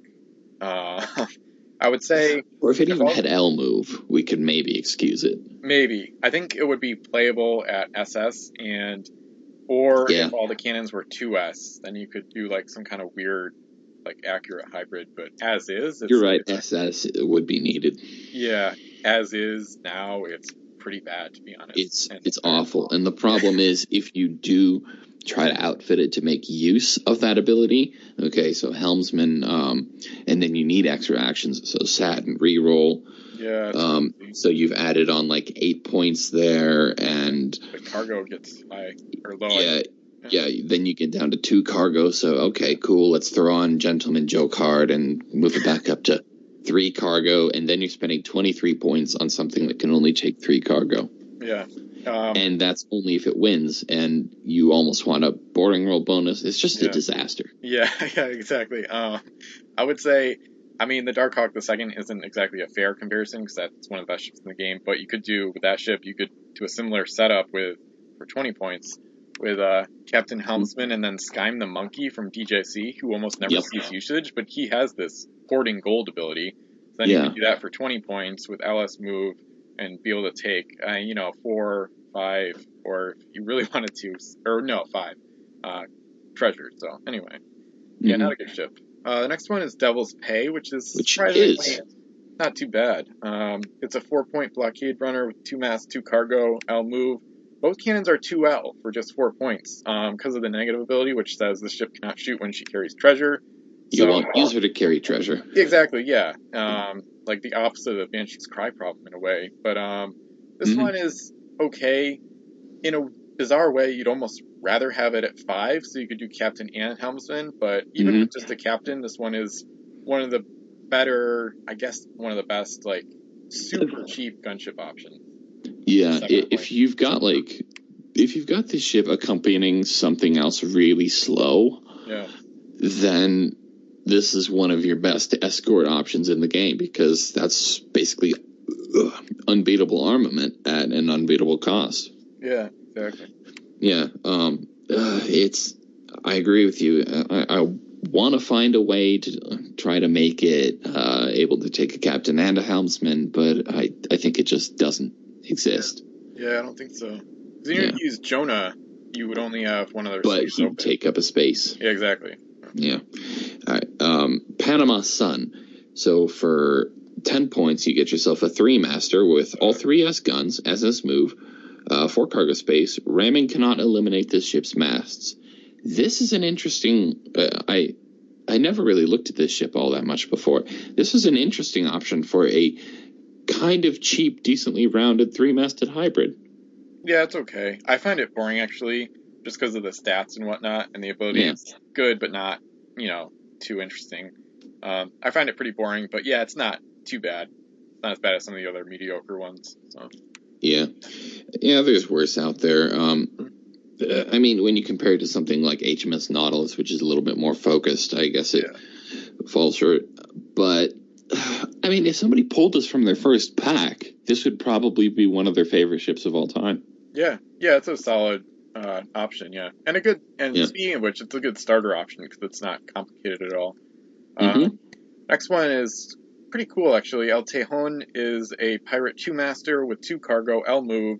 Both cannons are two L, and then you can also double them with the sniping ability. You can double the range of the ship cannons each turn, but you must roll a six to hit. This one's one of my favorite support gunships the pirates got. Probably Captain Helmsman. Um, so you bec- you can basically have accurate cannons at L range, or you can snipe at uh, LL, try to get sixes. So it's not a great ship, but it's a pretty fun um, escort option or sport. Yeah. It's a cool little novelty, and actually, we were talking about the South China Seas version of Le Coeur de Yeah. Similar.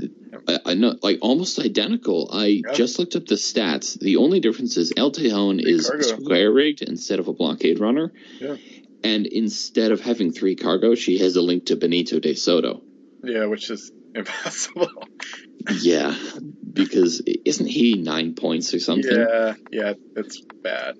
They didn't think about that. Yeah, I remember Yeah. some old threads like ridiculing with kids when this set came out. They're Yeah, it's- wrong.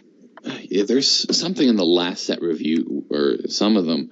Uh, maybe it was, uh, maybe it was Barbary Coast when we found that like you couldn't use like these two linked uh, Barbary crew on any Yeah. ship Yeah, except like, for like one. Maybe. yeah, I think it was Bar- yeah Barbarossa and Kira Din maybe because it's like Yeah. 16 points or something. So Yeah, and those two, like, and the, the only ship you can use them on was linked to a different crew anyway. I think. yeah, yeah, Janitsuri's blood. Yeah, Yeah, that's right. yeah, just kind of a, a strange, strange situation. Yeah. Anyway, um, after El Tejon is Shamrock, and uh, as soon as I'm done reading this, I've got to uh, make my own bathroom stop. Yeah. But Shamrock, uh, two mass, eight points. SL move, three cargo, four S4L guns. After looking at a treasure on a wild island, you may trade any one treasure from that island for right. Okay, it's it's treasure trading. Um, if it had more cargo space, that would be more relevant. But Yeah. as is, I just want to throw a gentleman Jacquard on her. Yeah, she's not great. Um, it's similar to the Jamaica from uh, TJC, which we already saw. It's basically um, a simple pirate treasure running option, but it's always going to be overshadowed by Banshee's Cry, Bonnie Liz, Bloody Jewel, and others like Neptune's Horde, even. So, I guess when in a bigger game, like I often say, um, once you've already gotten those ships out there, the Shamrock is a solid option. But if your collection is a bit bigger, this one's probably going to get passed on because it's it's not too special, but it's okay. Uh, the next one is the Smiling Jim. This is a one-masted pirate sloop. Speed is SSS, uh, one cargo, two S cannon, and then instead of island trading, this one has within S ship treasure trading. So carry treasure within S within any ship, you may randomly trade one treasure with that ship. Um, so this one, Smiling Jim, is okay as a flotilla tug. It's a little better than uh, the Bosun's Bane, for example, because you can get with a captain for the same cost, but um, but the cargo holds it back. I don't know. One-masted gunships just don't work out very well. So hmm without a Yeah. without a flotilla behind it, it's pretty pretty poor. Yeah, it's pricey, and the ability makes no sense whatsoever. oh yeah, good point. Yeah. Yeah, I it's mean, totally unnecessary. So, uh, trade treasure? You're not going to be carrying treasure. It has Yeah. one cargo space. Yep. Yeah, Smiling Jim. I don't know if somebody out there has some idea of what to do with it. I Please guess tell us. you could purposely put plague on with Oh, yeah, crew and then swap it. But you can just ram to get plague off anyway. So. yeah, or or wait, what if there's uh, one that you can't normally get rid of? Albatross. Yeah, yeah, good point. Yeah. Smiling Jim plus albatross. Uh, I'll write that down. Although I think I'll never actually use that. Yeah. Uh, plus albatross. Cool. All right. After Smiling Jim comes the first version of Hammersmith. Uh, this is his not so good version, but it's still not. Uh, I, I guess. you know it's Yeah, you never like it. It's still, it's still not very good. I think, uh, because plus one to her boarding rules against mercenary ships, and S board for six points. That's not very good. The pirates have better. Yeah, yeah, absolutely. Um, yeah, not not worth using at all. I will say this might be one of my favorite like intimidating crew artworks.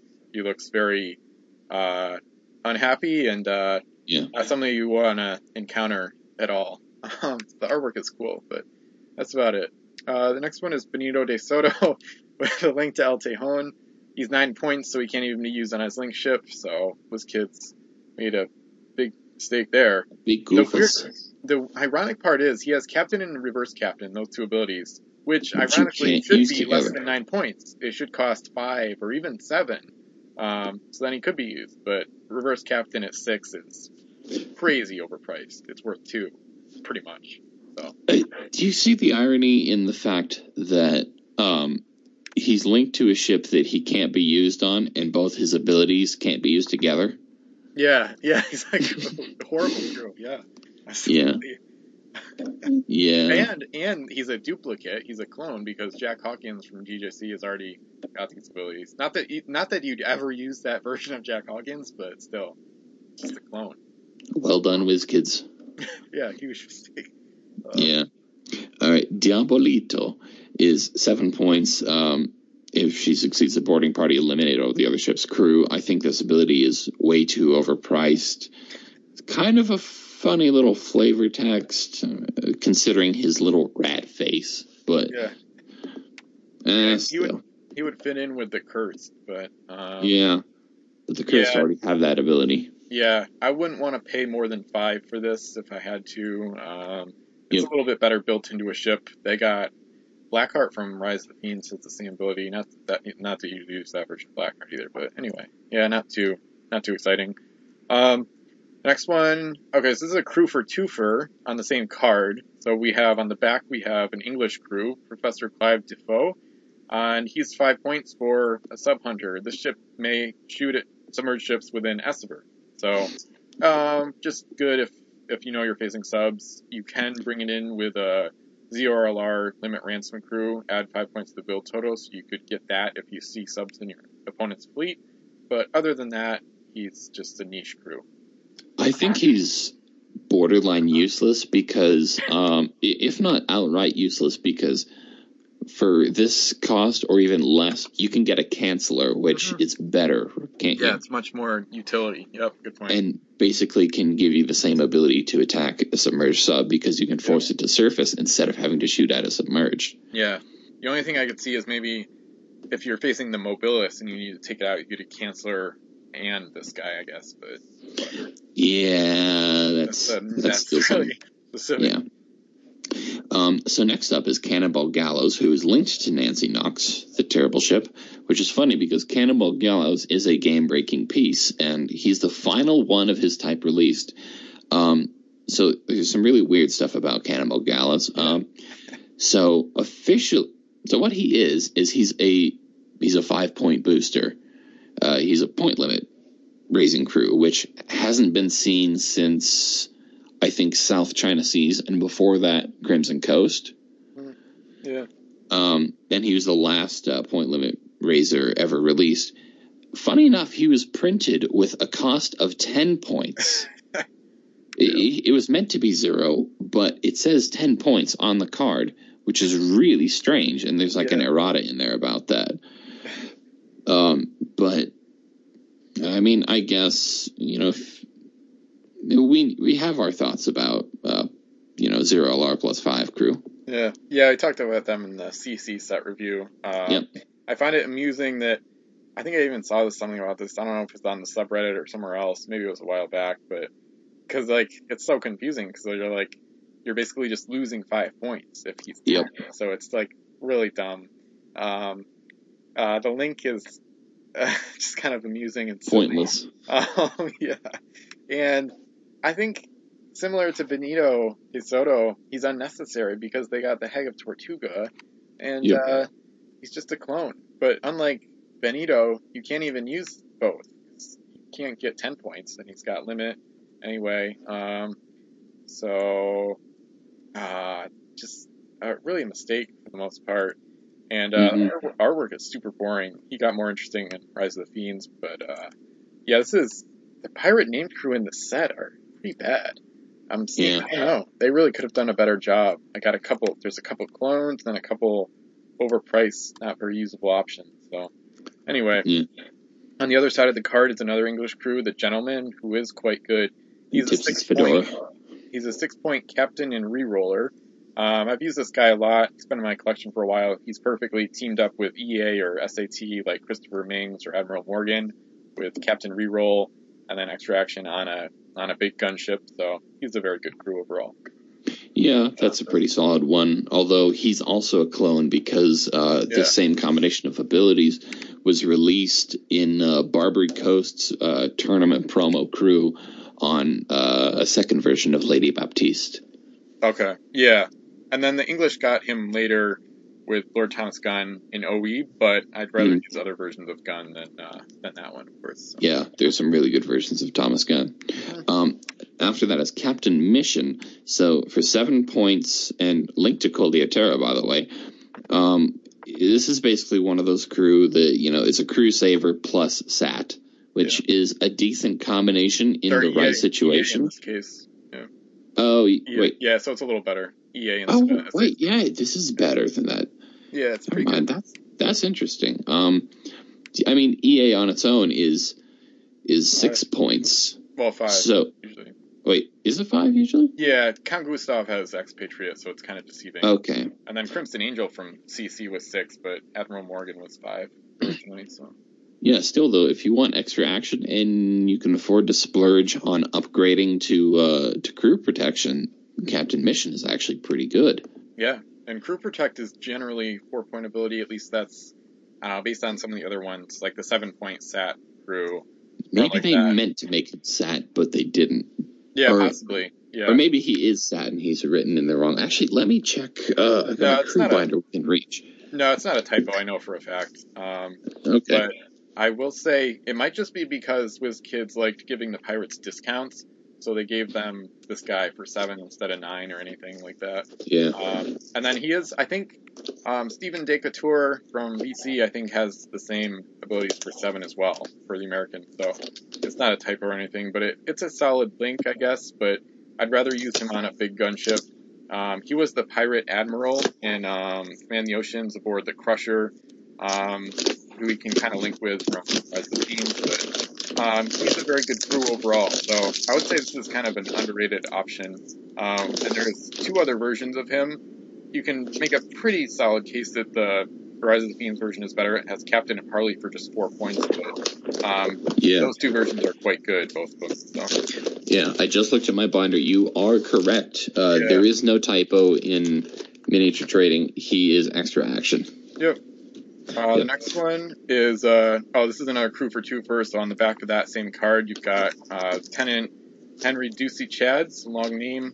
Uh, he's an English crew with basically SAT with plus one to cannon rolls against pirate ships. So it's kind of you kind of pay a premium for the SAT, but the two good things are about about it are that um, the pirates are the best faction and the most numerous. So you might very well see them, and since he's five, you could bring him in with um, a zero LR plus five crew to um, if you see that your opponent is going to use the pirates.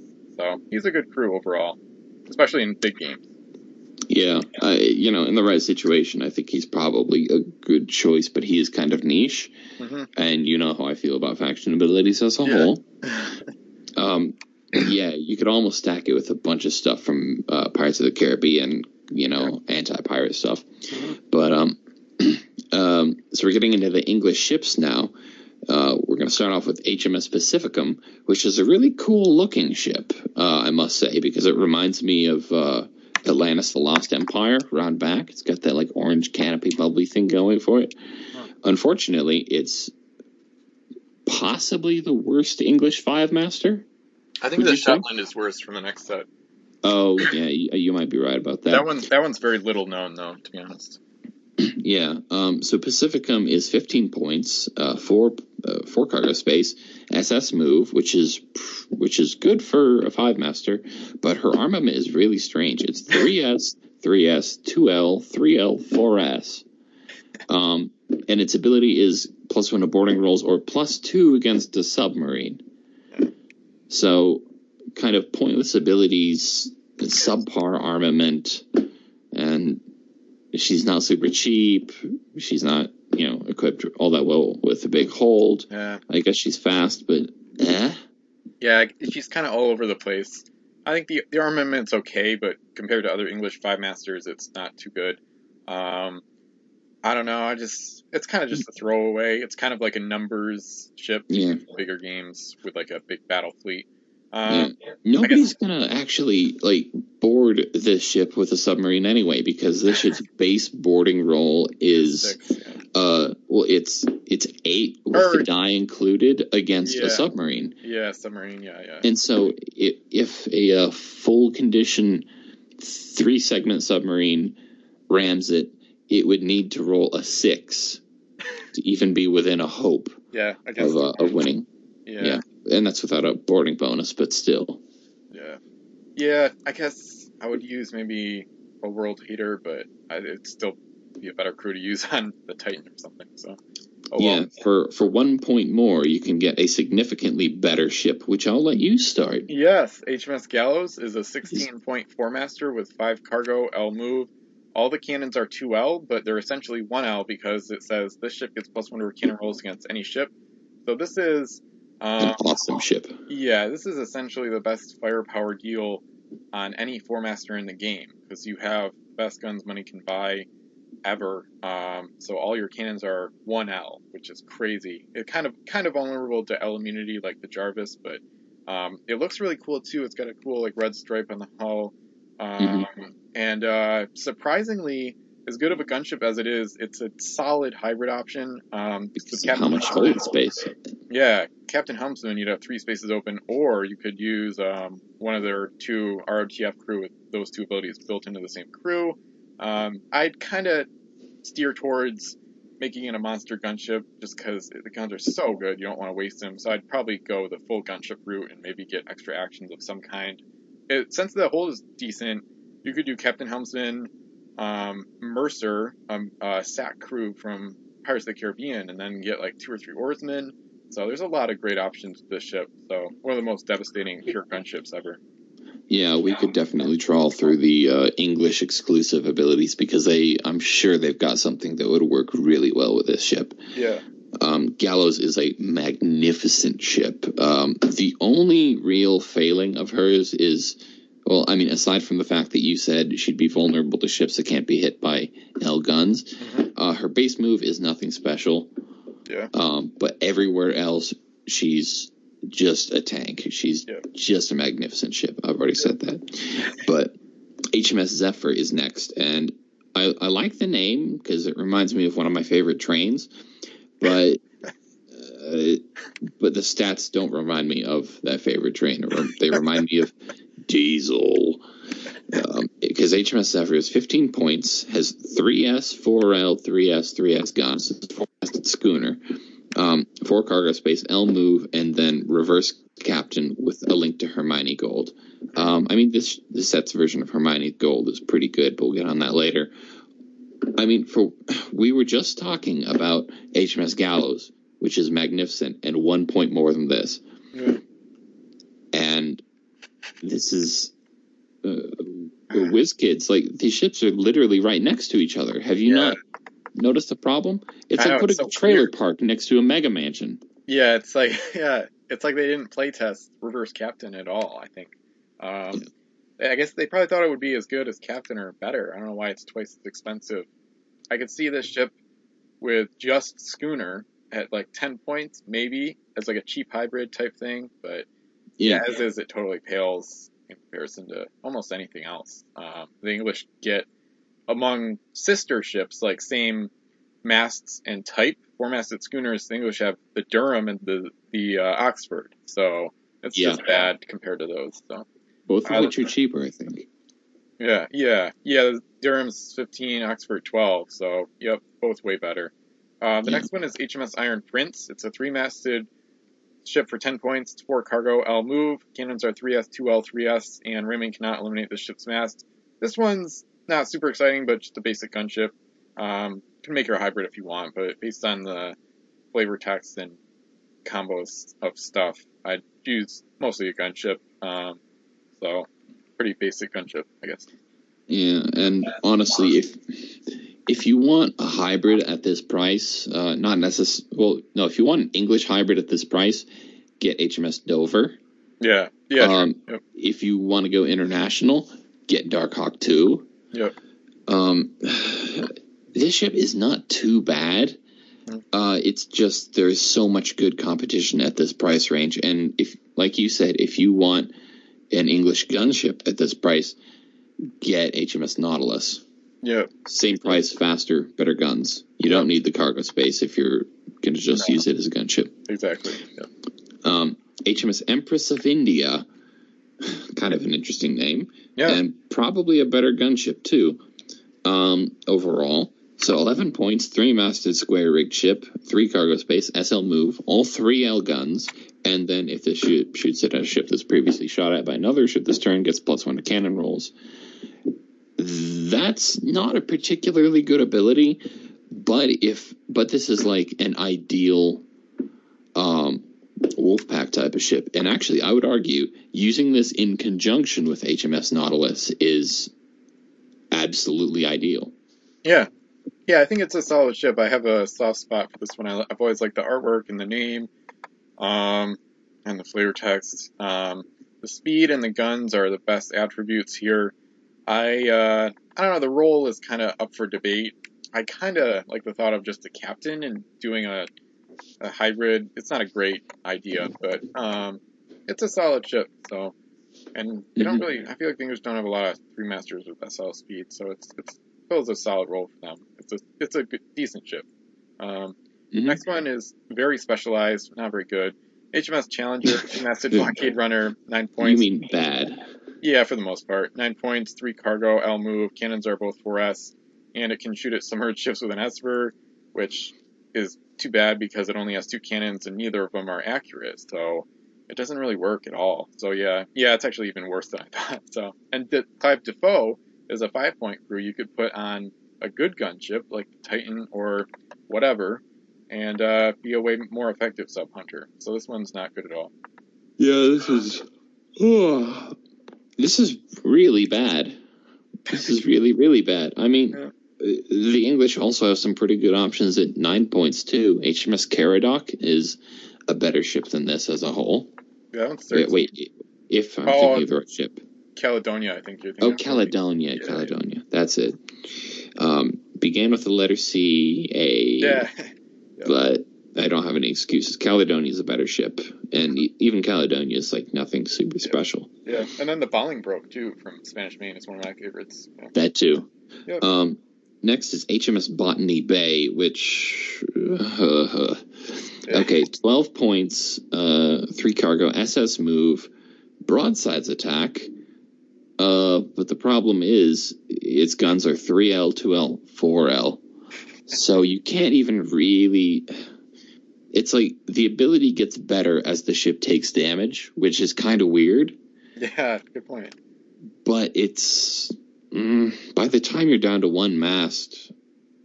Well, yeah, I I guess if you're down to one mast, broadside's attack looks really attractive. Sure. But as we've been talking about for the last 15 minutes, the English have a lot of good options for gunships around this cost, and this is Yeah. not one of them. Yeah, this one's uh, it's not a bad ship, but it's just not very good either. Um, it's got a solid link. Um, I think if that last cannon was a 3L, it would be not too bad of an option, I guess. But as is, it's it just doesn't really work. It's kind of weird. Armament is too weird to utilize effectively. Um, Yeah. Especially with BA wasting points. Uh, the next one is pretty decent. HMS Auckland is a three-masted schooner. It's 12 points, three cargo. SL move. The cans are 2S, 3S, 2S. Schooner, this ship gets plus one to her boarding rolls. So this one's kind of like a short range alternative to the Nautilus. HMS Nautilus is superior, definitely, but the Auckland is a solid option. Um, solid armament and a boarding focus. Um, you could do Captain Helmsman, maybe steal a coin, or just try to take out crew and board after like rotating with schooner, stuff like that. So it's a pretty solid gunship option for them. Yeah, I mean, considering that she's 12 points, she's all right.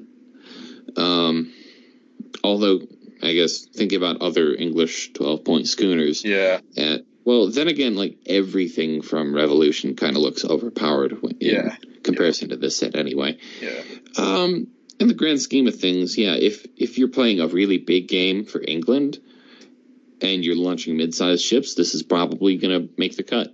Yeah. Yes, Yeah. decent. All right, HMHV Plunder. Um, this is this one is like almost straight out of Spanish Main. So this is six points, two masted ship, two cargo space, L move, three L3S gun. Pirate crew may use their abilities on this ship. This is nothing super special because uh, the pirates do have interesting crew selection, um, and this ability can be really powerful if you have enough points to play with to use it, as evidenced by Roanoke. But this ship is only six points, and you're not going to get a lot for that. Okay, maybe Captain Jack Hawkins from Spanish Main, Yeah, maybe, but he's probably still not the best use to that. Yeah. Yeah, this one bores me. I just see her as like a subpar support gunship option, but she doesn't. Yeah, She's not very good. So. yeah, I'd Uh, rather use Devil's Pay. Yeah. Or the next one, HMS Disraeli, is a Mhm. seven point two master with three cargo L move. Cannons are three L three L. Once per turn on the ship, it's enemy ship. Also eliminate one crew from that ship. So a much better support gunship option for one more point.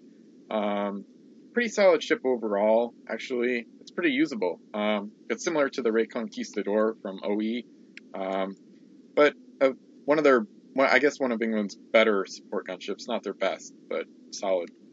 Yeah, uh, in the grand scheme of things, this is a pretty good option for for. Uh, I, I think she's actually at the right cost, Mm-hmm. which is rare for me to say. I know, Me too. I agree. but but she is correct in uh, yeah, she's appropriately costed, which is as Nice. I've just said, pretty rare for me to say.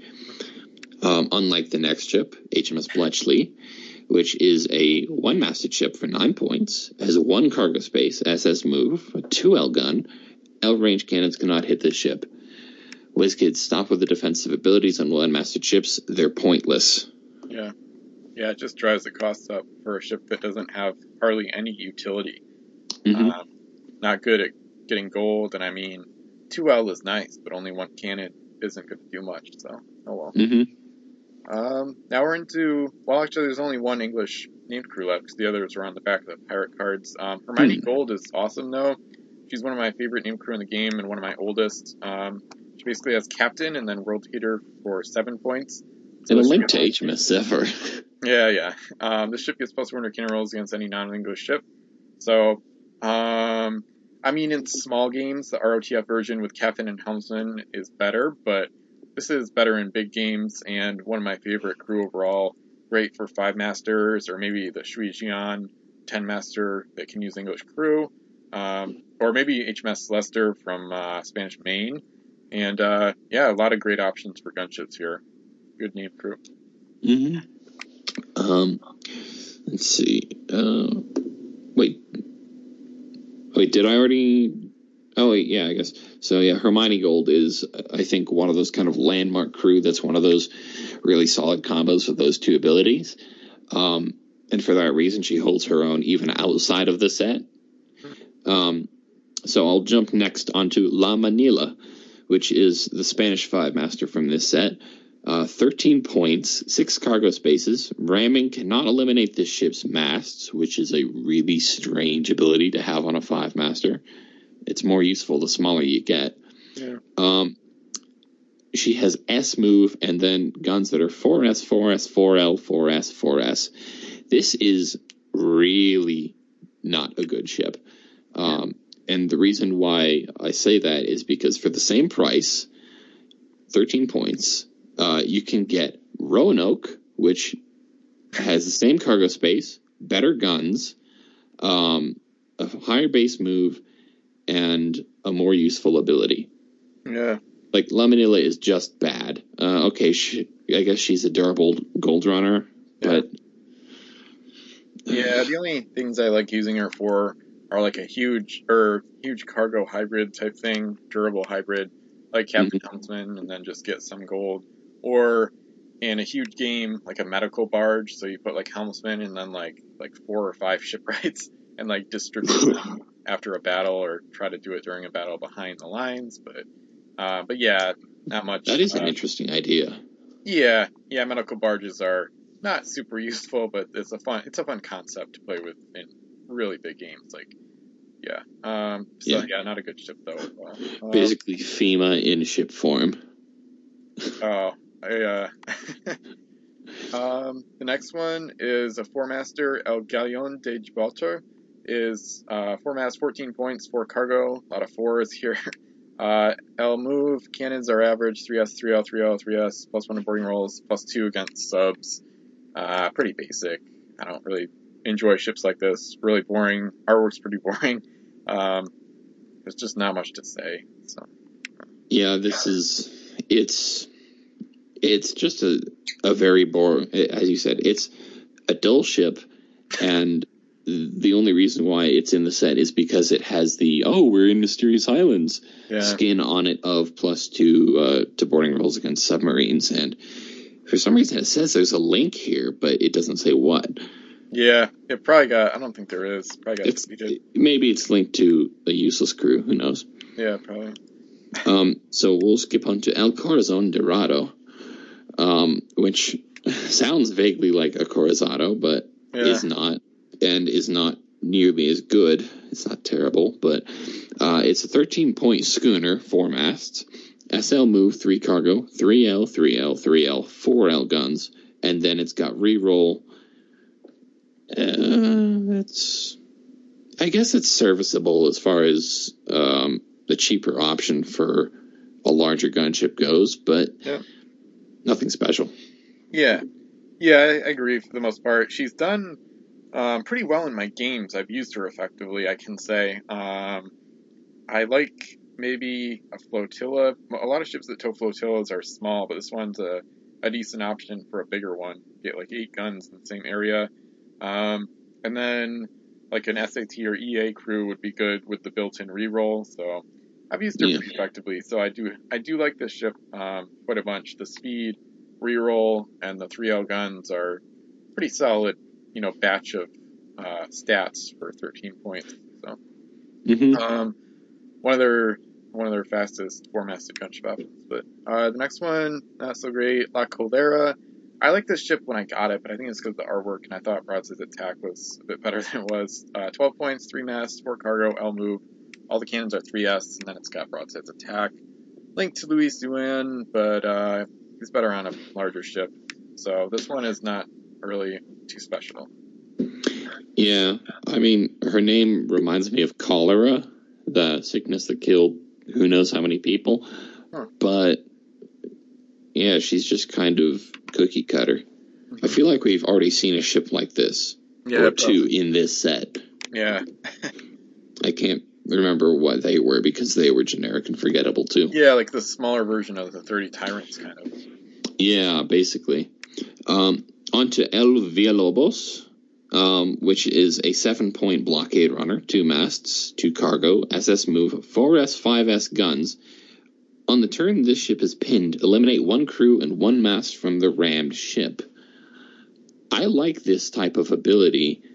Um, and what this kind of reminds me of now is Divine Dragon, which we'll talk about later in the set, which basically has the same ability, but is a little bit slower and it's a different ship type. Yeah. Um, but that one has better guns, uh, or at least better armament. This one's kind of weird. I mean, yeah, you're supposed to use it as a torpedo, but do the Spanish really have all that many crew that can like accentuate this? Not really. I would just do a probably just a helmsman to be honest. And it's disposable, so I wouldn't want to spend a lot of points on it. Um, it's decent. I'd rather have the glorious treasure, um, the jade option at six points, or Yeah. maybe um, USS Maryland is a point more with way better guns. Um, so among this niche like suicide ship um, in that class, this one's not one of the better ones, but I think it's the only Spanish one quite like this. So I mean, it's it's a decent ship overall, but um, if you're willing to go outside of Spain, you'll find better options in this uh, area. Yeah, I, I've just had to scroll through like the uh, the Spain exclusive abilities, and I've found nothing that really Yeah, does nothing that really accentuates that. yeah, Um, even going through the mercenaries, I think there's nothing Nah. of any use. no, there wouldn't be. Yeah. Yeah, Um, so so almost good, but just doesn't have the right crew choices. Um, El Rey Lampico is next. The Spanish three master, 12 points for cargo. El Move. Cannons are 3S, 2S, 3S, and it can shoot at submerged ships with an Esper. Uh, similar to the Prussian Crown, though. There's not a lot of reason to go out of way to use her. So Yeah. Um, if you look past her ability, she's an okay mid-sized hybrid, but Yeah. nothing special, even in the context of the set. Yeah. Um, La Sirviente is a three-masted hybrid with which costs 14 points, uh, three cargo, SL move, two L, two S, two L guns, um, and it's got S board uh, linked to the mask. This is a really good-looking ship, but it doesn't actually seem like all that good a ship because it, it it's got a lot of good stats, but it's all over the place. Yeah, it's really pricey. It's kind of funky. Um, Yeah. Um, it's a good, it's a solid gunship. The guns are almost as good as you can get. I mean, arguably, and then the speed is really good. Board is kind of, I don't know, it's kind of an unnecessary ability that makes it more expensive. So I think it's a pretty good ship, and it is one of the better looking ships in the whole game. Um, it is another instance of WizKids messing up links because the mask has captain with board, so stack the abilities. um, but Nicely oh, done, WizKids. Yeah. So it's still a solid gunship, but I don't know. It's quite pricey for a three master. So Yeah, if if you're going to spend that much on a three-masted ship, you'd kind of hope that it's not only fast and well armed, but also has decent hold space, which Yeah. this ship doesn't. yeah, or a more fitting ability like Rotator or something. Yeah. Um, the next one is another uh, three-masted schooner gunship. El Extremadura is 13 points for cargo. L move cannons are 2S, 2L, 2S, and then it has plus one to boards and plus two against sea monsters. There's a link to Alejandro Malaspina, but I wouldn't really use it. Um, this one is kind of like a slow gunship with more cargo for a slightly cheaper cost. Serviente is better just because of the speed, but this one's slight. I think I don't know. I've used her decently. I think she's slightly underrated among Spanish gunships, but um, there are a lot better options, of course. Yeah, she's okay, but she's just so far from being anything special. Yeah. Yeah. Um, La Zaragoza is next, which I, is, yeah, for the most part, not an amazing ship, but I would advocate for her because that's a powerful ability and she has good cargo space. Uh, so what La Zaragoza is, is she's an 8.2 masted square rigged ship, uh, kind of a mossy looking exterior too, which is kind of cool. Like abnormally grimy for a Spanish ship. Uh, five cargo space, two 4L guns, S move. One of the ship's treasures is worth plus one she, when she docks at your home island.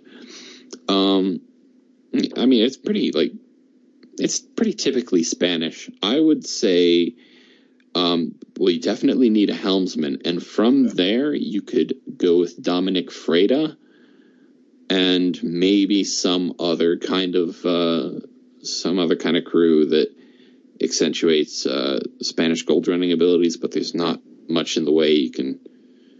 Yeah, there's not a lot of options left, but it, it's Yeah. not terrible, but it's also kind of lacking. Yeah, you could use. I didn't think of this before, but you could use the LE version of Frida to get plus three because the abilities Yeah. in that case. But um, this ship will always hold special place for me. I got her a long time ago. I do have a review of her now. Um, I find her strangely like pathetic or poor, but in like a lovable way. It's kind of strange. Uh, I have kind of a, a complicated relationship with this ship because admittedly she's not very good. You can get the Monarcha for the same cost, but Ooh, um, yeah.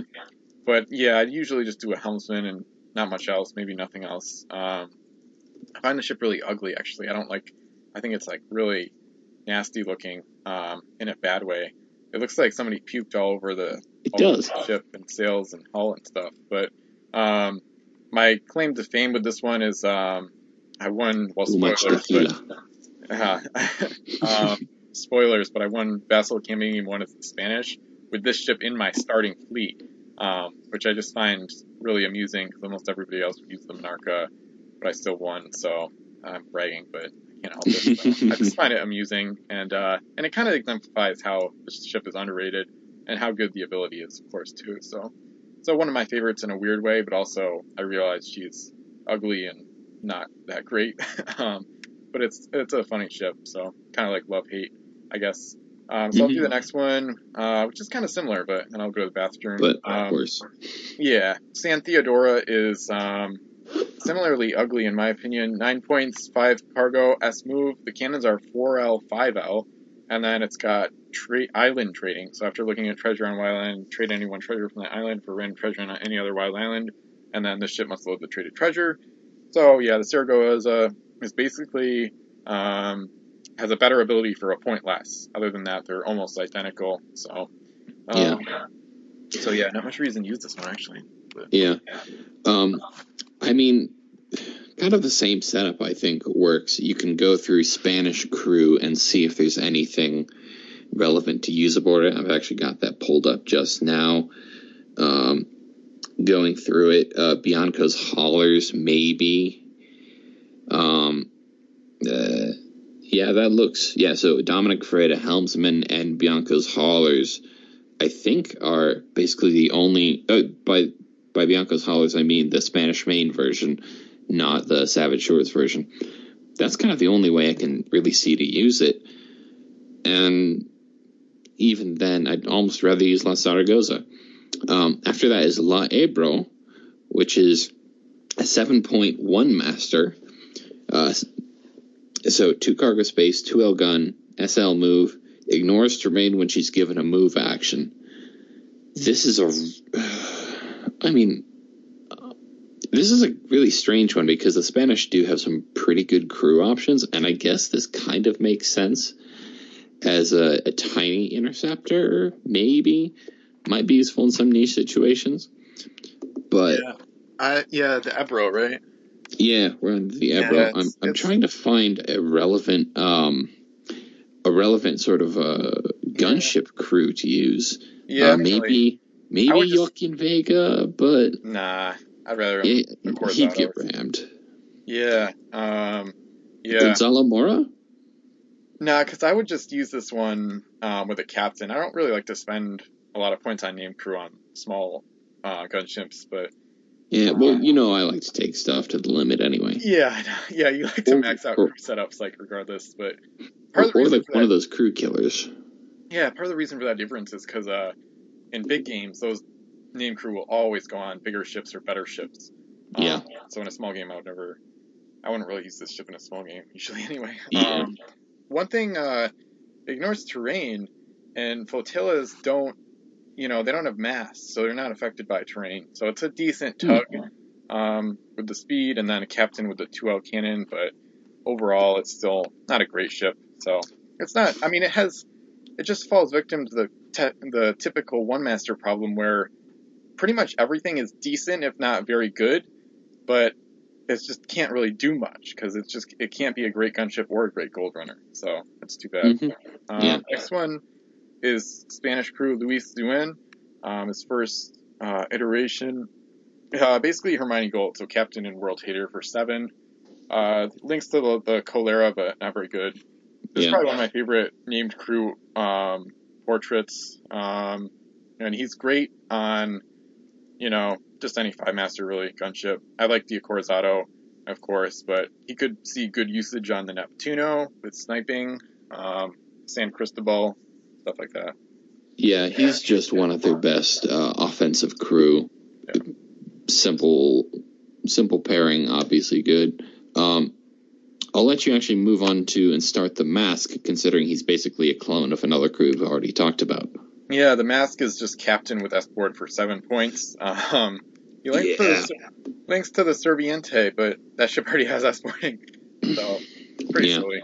Um, and All right. Spanish also have uh, at least one or two other crew with disability. Um, Victor de Alba from OE and whatever else. So um, Yeah, it's just not that great.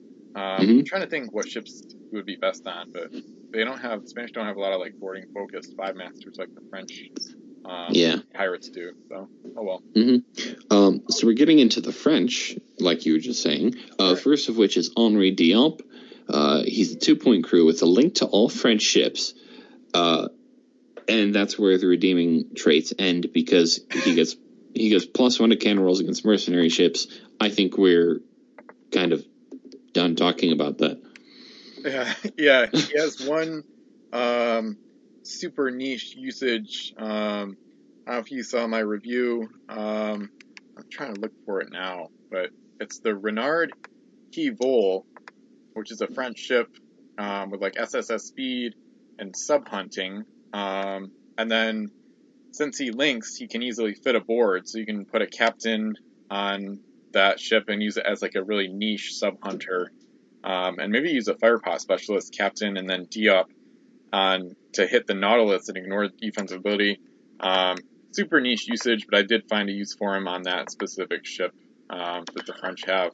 Other than that, I would never use him though. So.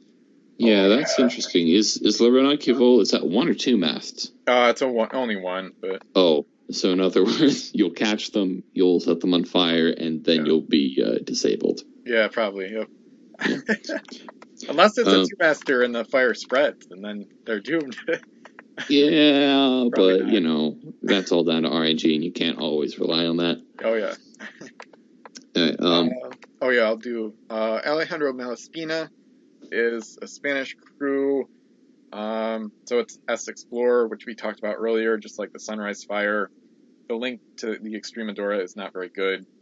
Three points for this ability is a little pricey, maybe. Um, trying to think the best Spanish ships to use them on.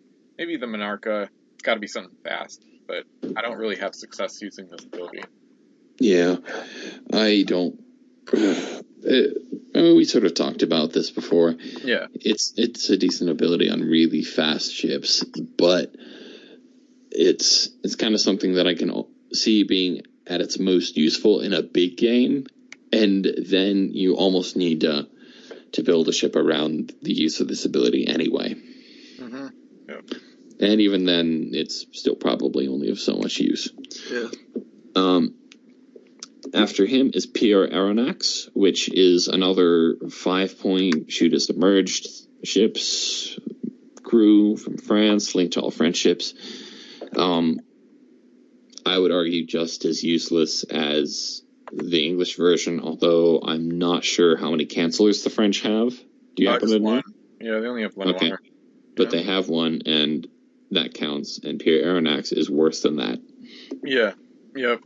I agree. I think he's a little more useful because they only have the one canceller, and then uh, he does link to all the friendships, so he wouldn't take up space on like a good five master.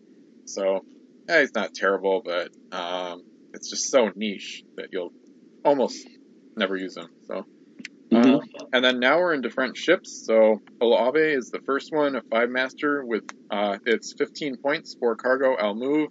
All the cannons are 4L, and then but they're boosted because they get it sh- gets plus one to cannon rolls against any ship. Um, it's really drab artwork, pretty boring and brown. A lot of the ships And that either have very good artwork or very bad, in my opinion.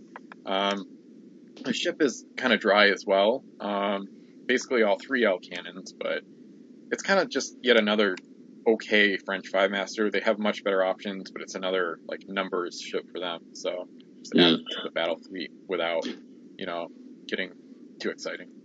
Yeah, like so far, every five master we've looked at from this set has been like, eh. Yeah, it's not. Yeah, they weren't very good this set. Yeah. Although there is a decent one coming up, but Yep. we'll we'll get to that in a in a bit. Mhm. Yeah, Loeb is uh, just too generic to be exciting. She doesn't really have any strengths worth uh, worth exploiting. Yeah. Uh, and and the French don't have a lot of really interesting crew. Um, so yeah, she's pretty forgettable. Mhm. Um, La Martinette is, I think, more interesting if a very flawed ship. Um, so 12 points. This is a four-masted ship, 3S, 3L, 3L, 3S, S move. Crew of any nationality may use their abilities on the ship. I maintain that that is a severely underrated ability, but um, La Martinette has a problem in that she's she's got usable guns, she's got good cargo space, but her base move is so bad that you need to focus on fixing that problem. Yeah. And when you do that, uh, well, I mean, compare La Martinette to Obago. Yeah. For, yeah, this is basically just a worse version of Obago, hmm Yep. which is a shame because Yeah. you can do so much with this ability, but you have to spend who knows how many points fixing the Yeah. problem of the terrible move. Yeah, I'm thinking 24 because you could do Captain Helmsman and then Ellie Griffin from Yeah. the Fiends to get SSS, but uh, Yeah, but but you could also use Uh, him on Alba- Albago, Albago. So yeah, and and I think you'd be moving faster. You'd get Yeah. uh, LSS. Yep. Yeah, La Martinette's problem is that there's just literally a superior ship out there. Period. Yep. yeah, directly superior. Yeah, it's not very good. I've used it a tiny bit. Um, I'm pretty sure this was the ship that ended Command the Oceans. I think she shot off the last shot in that game. Um, For the French one, so it's The weird most little significant thing she's ever done, and yeah, exactly. Little little minor claim to fame, but anyway. Um, the next one, I don't know how to pronounce it. I don't know. Flamberge. Okay, cool. Um, this one's a four-master schooner. Uh, twelve points, th- three cargo, L move. All four cannons are 3S schooner, and the ship's crew cannot be eliminated unless she sinks, which is a good ability, but it's kind of wasted because the ship's just not very good. I feel like all the guns could be 3L, and it would stay the same cost, be a bit better.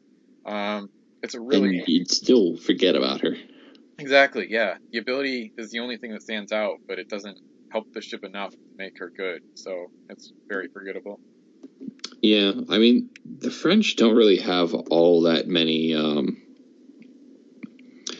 they don't really have all that many super interesting crew, like I've said. Um, I don't even think you'd use uh, the Fire and Steel version of uh, Capitaine Azur on this. Maybe one of the Parley crew could be of use.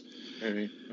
Uh, yeah, just just not really all that interesting at all. Yeah. Um, so let's see, we're getting onto the next page. Oh, I get to kick off Yes. probably one of our favorite ships from the set, um, which I have actually seen used in my play group. Um, I think it's pronounced Le Décharge, Mhm. uh, but my dad went Le Discharge Yeah. because we were immature in my house. So Le Discharge is 13 points for a three-masted square rig ship. She has five cargo space, SS move, 2S, 2L, 2S gun, and if she wins a boarding party, she can take as much gold as she wants. Um, I don't think the ability is super interesting, but she has a usable move, great cargo space, and great guns at a reasonable price. Yeah. Yeah, I would say it's one of France's best hybrids overall. Um, Mhm. I think the ability is pretty good. It's always tough to maximize because every crew you add takes up an extra space. So, Mm-hmm. and it's it's kind of a pricey ability. Usually five points on crew. Um, so, um, so for that ability, you want to have because you could take one coin with a boarding party, so to just take two would be lame. So I'd like to have at least three spaces open when using this ability. So Captain Helms and Oarsman maybe, um, you know, without getting into the, the pretty good named crew options you could do, but Yeah. overall it's pretty stacked. Um, it's a pretty darn good ship. Um, it's also really pretty too. It's one of the better looking ships from the set, purple and uh, nice. Yeah, one of very, very few purple ships. Yeah, yeah, the Hudson and not many Yeah. others. Um, it- well, Yep. speaking of named crew, real quick, Capitaine Azur from Fire and Steel, like I was just talking about, Mhm. is oh, like can further accentuate this ship's boarding strengths, Yeah, yeah, that's a solid point. Um, Yeah. yeah. one of my provided you pick on small ships. yeah, yeah, um, one of my favorite French ships and kind of one of my favorite three masters. Um, all right, so we like that one a lot. Um, the next one, not quite as much. Uh, man. Vers, uh, so I think it's Vercingetorix. oh wow, yeah, I was gonna say it like English wise. Uh, uh, is a French. So that's five syllables. Oh my god, yeah, Minus it's a- That's a tough one. Um, it's a French two-masted blockade runner, eight points, three cargo, L move. Both cannons are 3L, and ramming cannot cannot eliminate the ship's mass, which is a good ability for it to have. I see it as like a durable, if somewhat pricey, support gunship. Um, I'd rather have the Coeur du Lion from uh, South China Seas, or maybe Yeah. a few others, but uh, it's not too bad, I guess. But it's not great either. So I'd rather have Coeur de Lion. Uh, this is, I mean, this is an ability that is more useful on small ships, but eight points for three L guns, you can do better. Probably even among the French, um, outside of Coeur de Lion. yeah, But um, so let's skip on to Le Requin Noir, which is 11 points, two cargo, SL move, all three S guns, can shoot submerged ships. We've already talked about this ability. Um, this ship's stats are nothing special. The ability is niche, and there are better choices for ships that fit that niche anyway. This is not Yeah. a good ship. Yeah, absolutely. The speed is the only um, like saving grace or whatever, um, and it is quite quick, but um, but that's about it. Mhm. Uh, the next one is kind of similar in a way, but much less niche. Um, L'Espadon is a three master for 12 points. SL move. All the cannons are 2S, so three of them, and then plus one to boarding rolls and plus two against the submarine. So another submarine focused ship, but this one is more um, much better as a general gunship that has good speed, good cannons, and uh, enough cargo to make it pretty worthwhile. So pretty good ship. Yeah. Although you know, considering we just talked about La Décharge, hmm this is really hard to justify because she's faster and she's cheaper, but she is so much more poorly equipped when it comes to cargo that Yeah, this one always plays second or third fiddle. yeah, much less of a hybrid, but a quick Yeah. strike gunship. Yeah, Though La Espadon is also purplish in the photo, Yeah. it looks like, yeah, which is, yeah. Um, Le Petit Dauphine is after that. Uh, this is a three-masted schooner for nine points, four cargo, L move, 4S, 4L, 4S guns, may move S after loading treasure. Um, I guess it's, uh, I guess it's a gold runner, but the French have so many better options than this. yeah. Uh-huh. Uh, uh, like, if you're gonna crude up, you're only gonna put a helmsman, nothing else. Exactly. Yeah, I was exactly going to say that. That's the only thing I've If even done with that. it. Yeah, it's just like it's kind of just like a slow gold runner for large games when you run out of other ships to launch, basically. So Yeah. Um, the next one is Leilache du Calvados is an 11.2 master, three cargo, SS move. Cannons are 2S, 3S, and the ship cannot be shot by ships with an Esper. Uh, probably my least favorite ability. Um, eh, it's an okay gunship, but I don't know. If you really want the defense, um, you can pay the premium, but for a support gunship, mass it's quite a lot. So.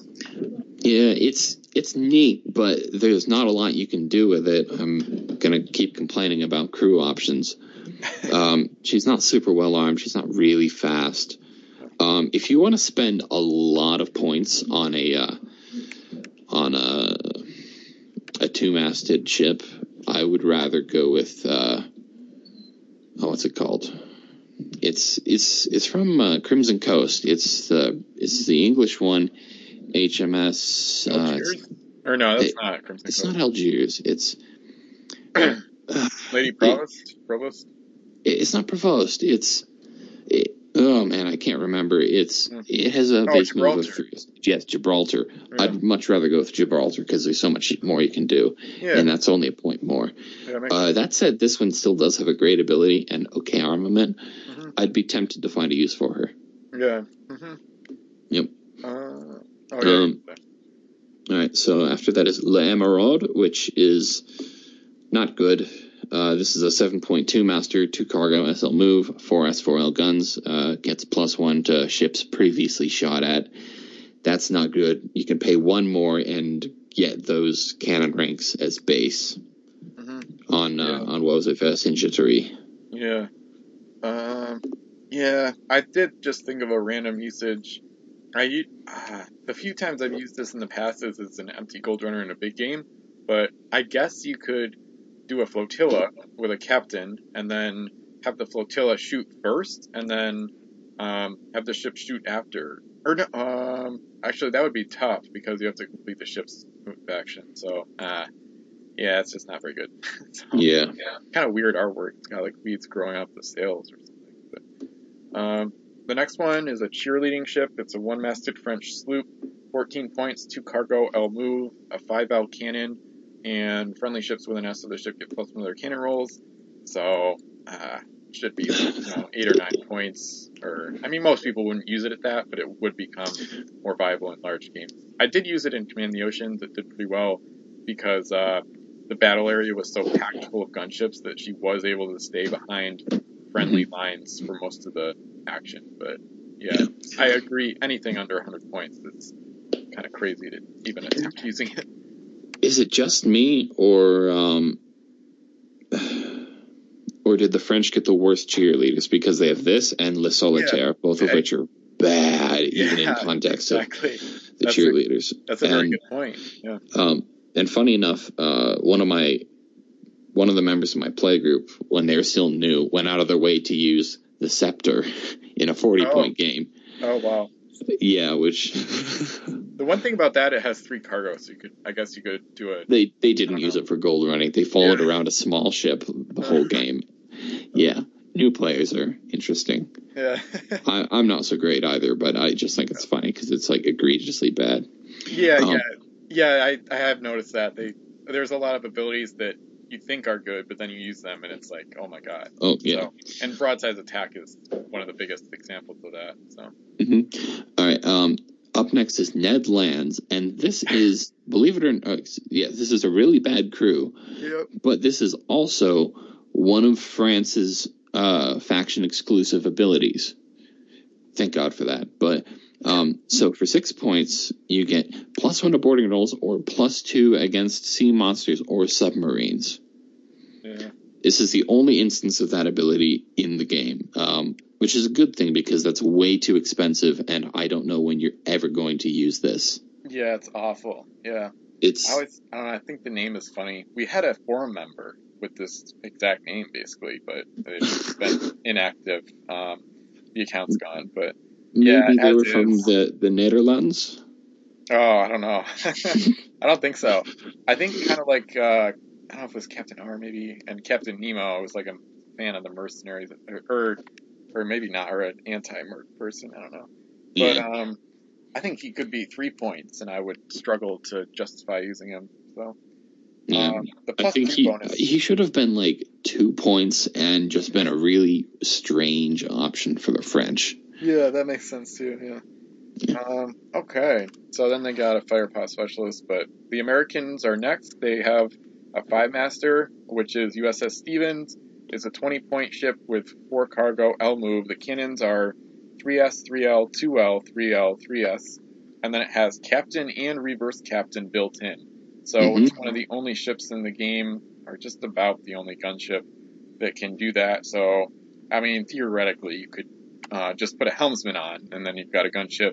I personally, I understand the novelty, and I think it's really cool, and it's got a cool like rainbow paint design, but I do still find this one kind of overrated. Um, mm-hmm. HMS or not HMS, um, the Enterprise is two points less, and it's way better.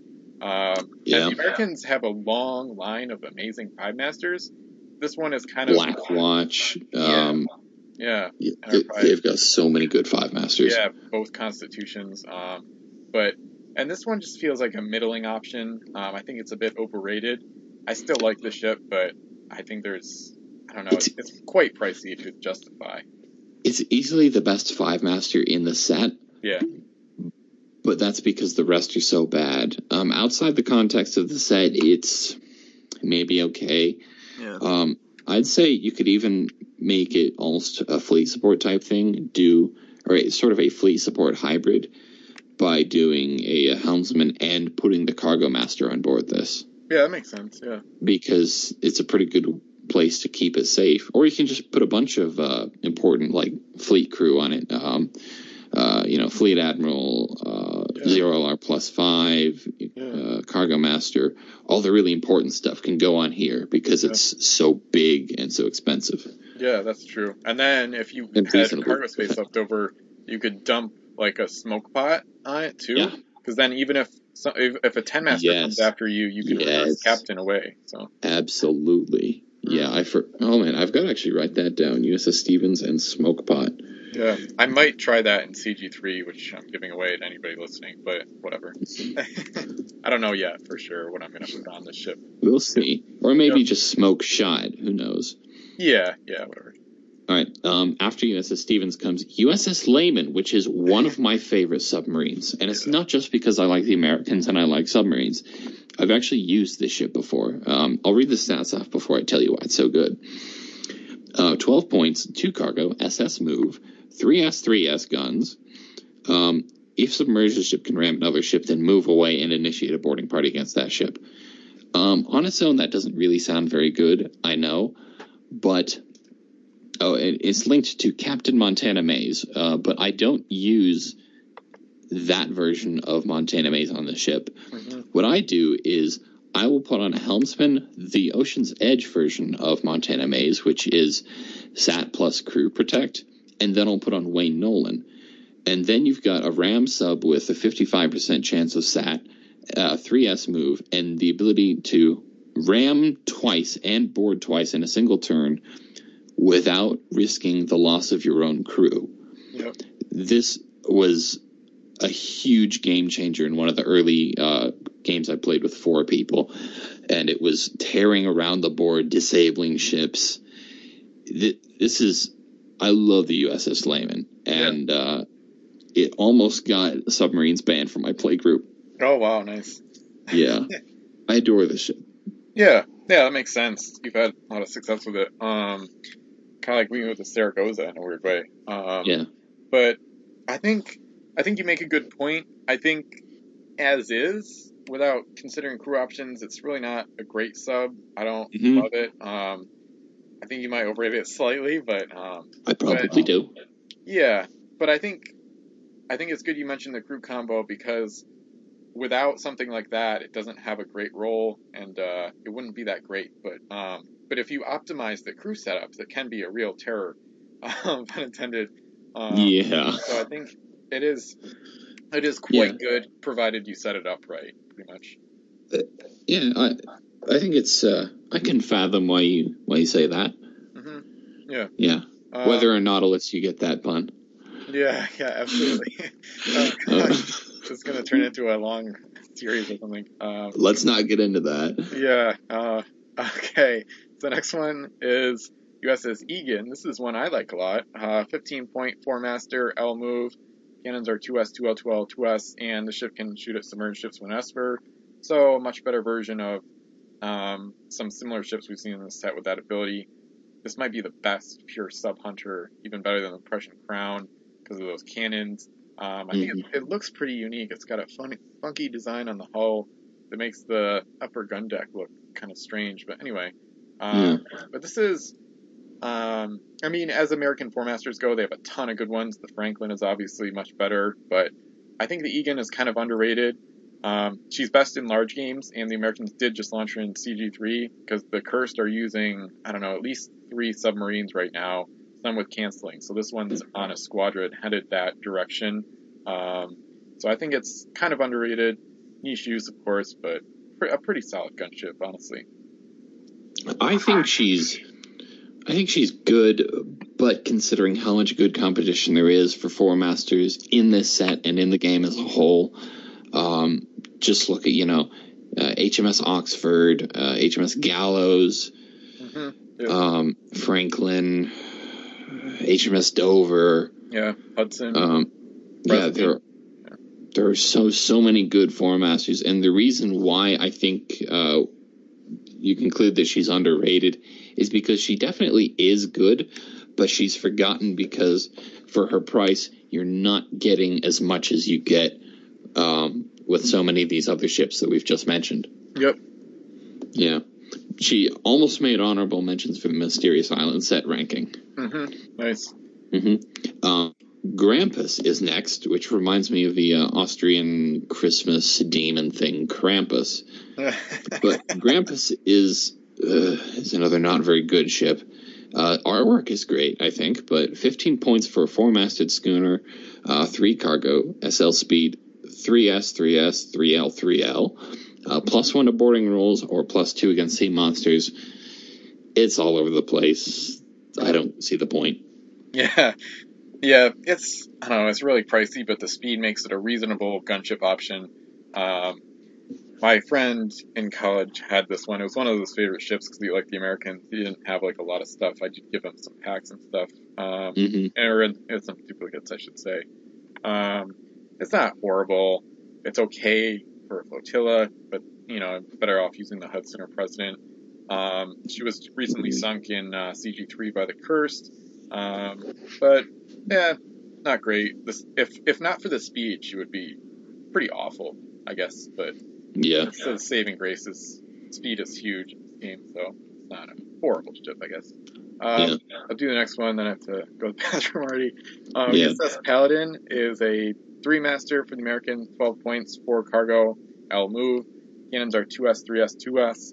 It gets plus one to boarding rolls, and of course, plus two against subs. Link to Shinji Smith, who's the sub hunting American crew. So, a pretty dedicated sub hunter, but regardless of abilities and links, um, it's an okay gunship slash slow hybrid option. Kind of similar to the Relampago or other ones in this set, but um, I kind of like this ship. I think she's slightly underrated, and I like the artwork too, but it's kind of a middling option. Yeah, I really like the artwork myself. Um, the armor is good. The cargo space is good, but she's not super cheap. She's not all that fast, and her abilities aren't good. They don't really play into her strengths. Um, I think if she was like ten or eleven, I'd, I'd really say ten points. If she were ten points, she'd be a lot more significant. But as is, she's just kind of just forgettable. Um, so I'll move on to USS Quigley, which is another strange, uh, another strange support gunship. Many of which the Americans don't have because the Americans don't have a lot of cheap ships. Uh, this one is eight points. It's a two-masted blockade runner. Its guns are both 2L. It moves L and has three cargo space. And its ability is once per turn when this ship hits an enemy ship, also eliminate one crew from that ship that's a really good ability to pair with uh, with those guns. Although I must point out that this is basically an inferior version of Executioner from uh, Revolution. Yes, yes, I know my trope, but literally compare them. Um, Yeah. Executioner has this ability. Um, Executioner has more cargo space and a faster base move. This is just a slightly inferior version. Um, I like the Americans, but I can't quite excuse uh, excuse that. Even if you've got like a cargo master in play, you're still down on base move. Uh, so I mean, Yeah. it, and this isn't really a ship you'd waste any of the Americans' really special exclusive crew like Ralph David on. Yeah, not really. Um, I think she's pretty good. A lot of Amer- I think a lot of people like this ship. It's a good one. I mean, the Mhm. Executioner is pirate, and it's one of the best sport games. So, uh, and the Americans, I don't know. Well, actually, they have some good ones in South China Seas, but they're kind of known for their large gunships, five and four masters. Yep. So for them to get a quite a good two-masted support option is pretty cool too. So definitely a ship that I like um, using and have used before. Um, next one is USS Bartlett. Uh, not so interesting. Three master, 10 bad. points. Yeah, three master, ten points, four cargo L move. Cannons are 4S, 3L, 4S. Ramming can eliminate the ship's mass. So it's kind of like that Panama Sun, but just worse. So it's not very good. It's not even everywhere. It's nowhere. Yeah. It has good cargo space, and that's it. Everywhere else it's just kind of. Yeah. It's it's just leaves a bitter taste in my mouth. Yeah, it's very Um, drab. Yeah. USS Bellevue is next. Uh, This is a three-masted schooner for 12 points, four cargo, L move, 3S, 3L, 3S, and it's got reroll and a link to Kodiak. This is, yeah, this is, this is just really average. Yeah, no, I'm having a Kodiak, not the ship. It's just bad. Yeah, um, there are so many better options for 12 points, even among the Americans. This is, Yeah. this is so generic. I mean, there might be a use for it because I found a use for Pamplona, which is in some ways even worse. Yeah. But the Spanish at least had some like weird options for crew that allowed Pamplona to have its own like perfect special niche. Yeah. But yeah, I was laughing. Uh, Kodiak reminds me of like Kodak or something like the camera. Enjoy Uh, the Kodiak moment. Yeah. um, and yeah, Kodiak does have funny artwork, I guess. Really, actually, pretty strange. Um, Yeah, But the Bellevue um, reroll is a valuable ability, especially for Admiral crew. Um, yeah, and they do have a fleet admiral. Yeah, I'd rather them on the Kentucky or the President, which are two four masters that I like more. Um, Agreed. and this kind of ties into last episode. We talked about Xerx's custom Americans. Um, Captain Stephen Rogers is a captain admiral for nine points, and I've just and that talking about that in the last episode inspired me to launch him in CG3, where he's on the Bellevue with a helmsman. So, going to be kind of like a like a hybrid escort for Gold Runners while um, providing AAs, Admiral actions. So, Yeah. uh, but other than that, yeah, the Bellevue's not too interesting, but um, okay, but not great. Um, Yeah. Next next ship is uh, Septem Maria. This one is a two master for 10 points. L move, cannons are 3L, and it gets plus one to cannon rolls against any ship, so basically two 2L guns, but other than the expensive firepower, there's nothing to say. Yeah, like literally, uh, what is it? Quigley's better. Yeah, yeah. Uh-huh. Yeah, it's it's kind of silly. I mean, I guess their justification is maybe that Quigley is uncommon and Septimaria is common. Yeah, I don't think that's a good No. rationale for that. No. It's it's just absurd. Um, Tombstone is next. Uh, the American ships have a lot of really interesting artwork. They must have put somebody on these Yeah. uh, who's having fun this set. Um, but Tombstone, seven points, three cargo, L move, uh, 4S, 4L for guns. Once per turn, the ship may look at one face down cargo on any ship. This is this is kind of nowhere. It, you could use it as an empty gold runner if you put a uh, cargo master in Blay, but this is no good. Yeah, yeah, yeah. I agree. I'm using it. Um, it's a perfect ship for George Washington LeBeau from RTSS, which is basically an American version of Lord Micron. So in CG3, I have this ship with an oarsman to protect um, GWL, as I call him, and uh, so this ship just stays at home while giving actions to other ships, which is quite valuable, especially in a large game. Um, and it's only a 14 point combo total, or 13 if you forego, forego the oarsman. And then the ability of spying doesn't take up an action, and you can do that at the same time. So a niche use in larger games, but I did find a way to get her in play somewhere. Larger games you proxy and return to Savage Shores anyway. Yeah, exactly. Yep. Yeah. Yeah, Even fun. then, don't the Americans have? Wait, isn't Rattlesnake six points? No, it's five. Rattlesnake. Rattlesnake is also kind of a good ship in Yeah, context of the Americans. Yeah, I'm using that one as a gold runner. So yeah, Yeah, you have to. So I guess it makes sense to use Tombstone as, Yeah. as a place to put LeBeau. Uh-huh. Um, let's see. Uh, I, th- I think it's your turn to start Yeah. Montana Maze. Yeah, this version of Montana Maze, um, I guess the first one of this guy, I thought that was a girl for the longest time. I don't blame you. Yeah, it's kind of weird. Um, this is the first version of Maze. Um, there's three versions. They're all pretty good. Uh, this one gets plus one to boarding rolls, and then on a five or six, an extra action. So just like, or no, not well, whatever. Anyway, similar to Captain Misson, but not quite. Um, linked to the Layman, which is a decent submarine with the right crew, and uh, I don't know. The different versions of Maze, it just depends on what setup you're going for. Like the Concordia um, has uh, a lot of different good options, and it links um, to a different version of Maze, but essentially they all link. So, um, so the Layman and the Concordia are the best ships to use them on, but any five master could benefit from this kind of crew, really. Yeah, although this combination of uh, bonus to boarding rolls and extra action is kind of weird, Mhm. and I'm not sure how useful it really is.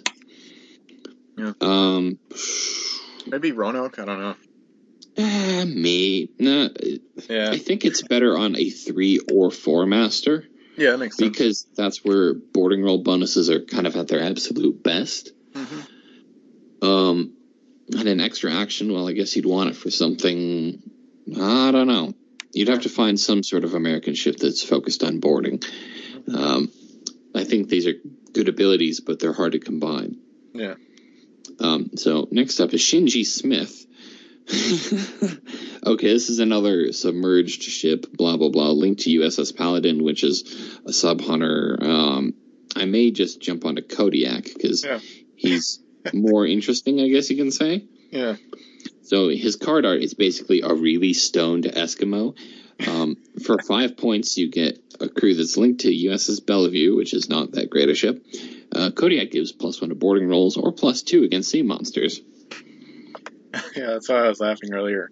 And plus, Yeah. he's he's an Eskimo, but he's all like tied up. He looks like he's a captive or something. I don't know. It's very strange. He's tied to the mast like the missionary in. Uh, Yeah, yeah, pirates. Yeah, yeah. um, Yeah, I mean, I guess he's slightly better than Ned Lands for one point less, but I don't know. But you don't get that bonus against submarines. Yeah, yeah. So yeah, so Yeah. It. I'll take it. Um, yeah, the name crew in the set are kind of all over. They're really bad or really good. So this is a useless one. Um, okay, hey, that ends the faction, the regular faction stuff. So we're into the unique treasures now. Um, Mhm. Back plans is uh, UT. It says when the ship rolls for affected mysterious Island, subtract one from the die rolls result. Um, we'll see a more interesting one next. This one's a negative UT, but it's really not that negative. It's pretty much kind of laughable. It wouldn't really Yeah. help the game much. It's not that bad. I mean, you'd kind of need to have it attached to a ship early in a big game with Yeah. Mysterious Islands for it to have a significant effect. Yeah. Yeah. Um, next up is Nemo's charts. When the ship rolls for effect affected Mysterious Island, add two to the die roll result. This one's interesting. Yeah. Um, this one's more cheesable. You wouldn't want your opponent to find it though. hmm Yeah, this one is pretty crazy. Um, we talked about how uh, game breaking some of the mysterious islands are. So if you get this and start doing that, um, you can get it get the game can get really crazy in a hurry. Um, you could use this to farm events or UTs from outside the game. Um, it's a nice kind of like guarantee too, because if you roll a one, it turns into a three, so then you can't get the negative effect, which is cool. Yep. Um, Or if you roll, yeah, if you roll a one or a two, you're safe. If you roll three or higher, you get the good effect. Yeah, exactly. Yeah, so you got a pretty good chance of being able to Yeah. farm effectively. So Yeah, Yes, it tilts your odds really favorably. Yeah, yeah, it's quite effective um, when using MIs. Uh, the next one, Enemy of the State, is a classic negative UT. It just says Mhm. this ship gains the mercenary keyword, so it's pretty pretty rough to find when you get a gold runner, you know, like La Joya del Sol, and then you can't empty your cargo Especially if it's your only gold runner. Yes, exactly. So usually you'll try to transfer this to a gunship or something, but that can take a lot of time, and you might be sunk um, in the process. So it's a it's a good negative UT for gunship based fleets. Yeah. Um, one thing I'm not totally clear on, but I'm I'm fairly sure I know the answer to. This does not change the uh, the faction the ship is a part of, does it? Uh, no. Yeah, no, it just gains the keyword. So Oh, dang! Because if if it did, you could uh, utilize those plus one to mercenary uh, ship things, sort of Oh. like how I came up with that fleet that was plus one against the cursed. yeah, I remember that. But yeah, it doesn't quite work in this case. Yeah. Um, Luddite's Revenge is next. The rank of each of this ship's cannons is increased by one. Remove Luddite's Revenge from the game when the ship succeeds at a shoot action. Uh, I think this one's really pretty useless because odds are it's going to be found by a gold runner. Yeah, yeah, this one's not too good. I don't think I don't know if I've used it, and if I have, it was kind of just forgotten about. Um, yeah. Next one is much more interesting and pretty pretty cool actually. Metal Hull says this ship's base move becomes S and enemy ships must roll a six to hit her. If this ship is hit, remove Metal Hull from the game. So this one is so if a gold runner finds it, it'll get really slow, but also extremely durable. So it's pretty interesting.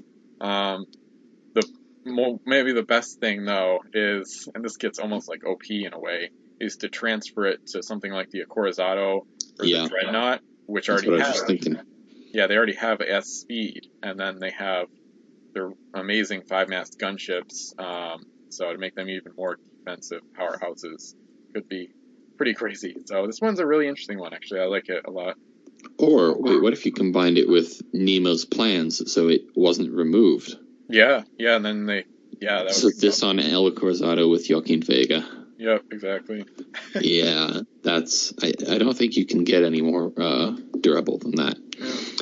Anyway, um, well, because you'd need to roll three consecutive sixes to take down even the first mast. Yep. Uh huh. Oh, yeah, I don't want to think about that anymore. Don't anybody play that, please. That's unfair.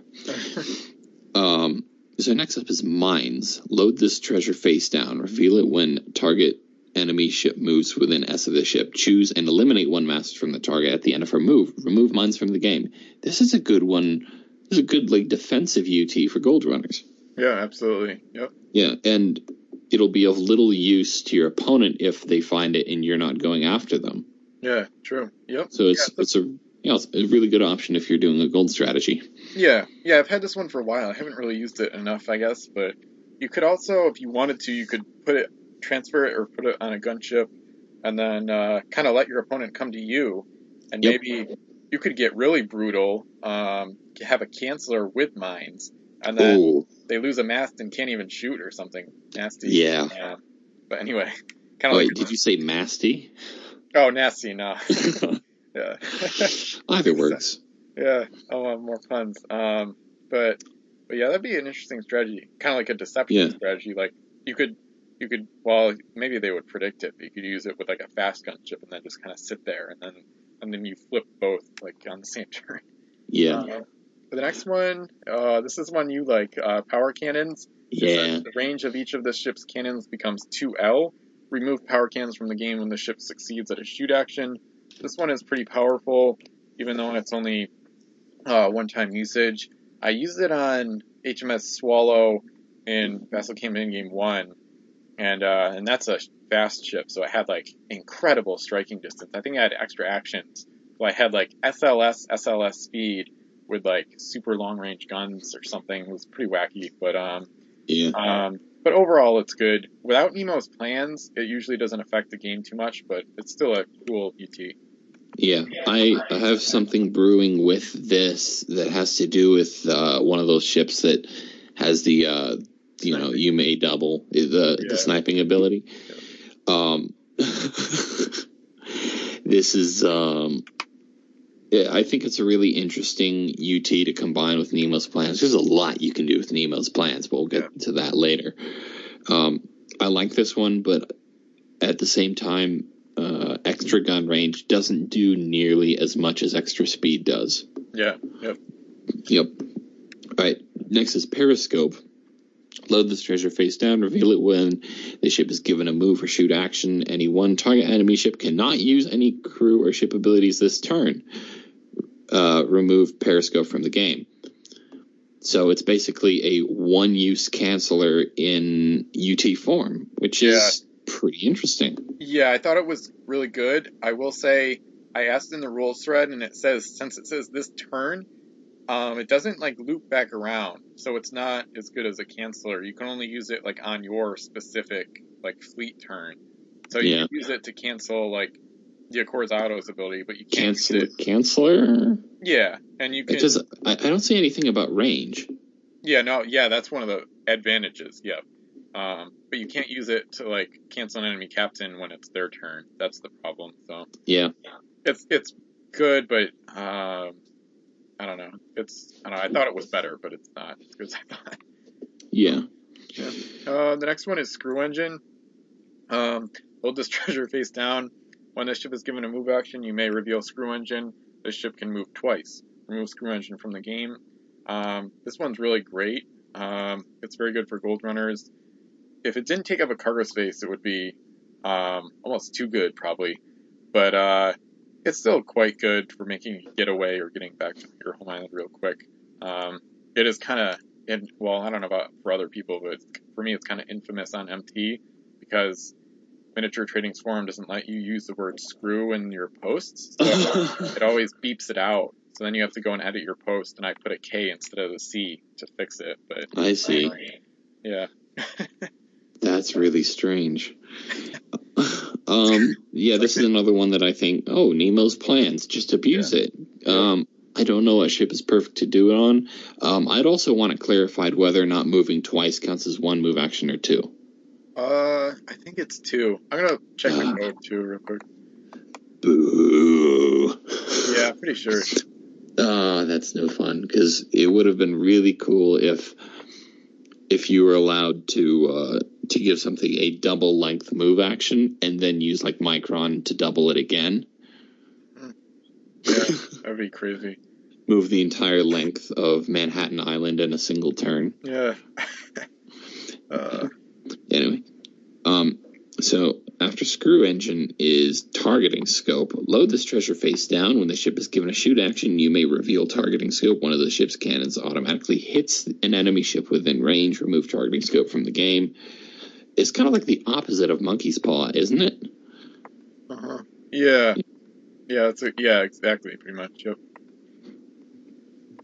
Um, I'm looking up Screw Engine in the code, and it does say, um, I guess I thought otherwise. When this ability is revealed, the ship may move its entire base move twice within a single move action. So, Oh, yeah. um, and then there's some like caveats. I don't know, like modifiers can be used, and then but then abilities that apply at the beginning or end of a move action only apply once, before or after the entire double movement is applicable, which makes Hmm. sense. So, so it is pretty abusable in that regard. Then, cool. I'll have to find a use for that. yeah. All right. Anyway, yeah, that's the end targeting, of the UTs. yeah, targeting scope is kind of not too exciting, but that's all right. Doesn't usually affect the game hardly at all. Uh. Before we move on, I'll draw a little attention to how bizarre the shipwright for the mercenaries looks. Number 130. yeah. probably- yeah. Easily the most um, strangest uh, crew picture I've ever seen. Um, it looks like some kind of brute with like cross-eyed, and it's like sticking out like a purple tongue. Giant got- tongue too. Yeah, and it's got like a top Wait, hat his with tongue like is like the size of his hand. yeah, and it's got he's got a top hat on with like a feather in the back or something. And he's Yeah. got he's got like some kind of scarf but no shirt, and then uh, almost looks like an orc almost. I don't know. Yeah, he kind of does. Yeah, it's just That's racist. yeah. So if if uh, if you're looking at the set, um, or if you can look at it later, number 130, the shipwright is um, not only the weirdest generic crew portrait, but one of the most noticeable crew in the entire game. So it's one of the cool, one of the funny things about how they change generic crew. I don't really mind using the same artwork for every faction, but this is one of the hidden gems of changing that up. So. Yeah. Um, so, and then we get into the super rares. Um, Kadera is a mercenary sea monster. Weirdly enough, it's a five Mhm. segment squid with no cargo, 14 points, SS move. All the cannons are 3S except for a 2L, which is the head. It's got sea monster, and this sea monster can attack submerged submarines, which is pretty confusing, but uh, decent ability. As squids go, it's kind of middling. It's not too bad or too good, but I don't know. I think I don't know. I'll let you talk more about it though. Um, I think as far as they go, it's nothing really special to be honest. Yeah. It's it's just kind of an average one given a skin of hey, it's part of this set, so let's give it a relevant ability. hmm It's it's really not very good. It's not well armed, it's not fast, it's not cheap, and its ability is only useful in niche situations. Yeah. And I'd almost rather just take Behemoth and copy a canceller anyway. Yeah. Yeah. Or get the next Yeah. one. Yeah. Uh, yeah, speaking of the next one, Shahulud is, I think we can agree, much better because it's cheaper, has the same ability, is faster, and yet it all it's uh, 2L, 2S, 2S, 2S. hmm Yeah. Better cannon. hmm Yeah, And as as uh, sea serpent go, this is one of the one of the better ones. Yeah, Yeah. Yeah. There's nothing really. almost as good as Ophidius. Yeah, it's pretty similar. Yep, absolutely. Um, yeah, and almost and not too far off from Mistwalker. I mean, a different kind of Mhm. usage case, but somewhat similar overall. Yeah. The next Um, one is uh, oh, what were you gonna say? oh no, no, I was just trying to segue onto Queen Teresa Pavone. Yeah, yep. She's a mercenary crew, super rare, six points. Um, she's got expatriate, captain, and cannoneer. So she's the same as Air Fuchs, and uh, that's kind of too bad because it's a clone.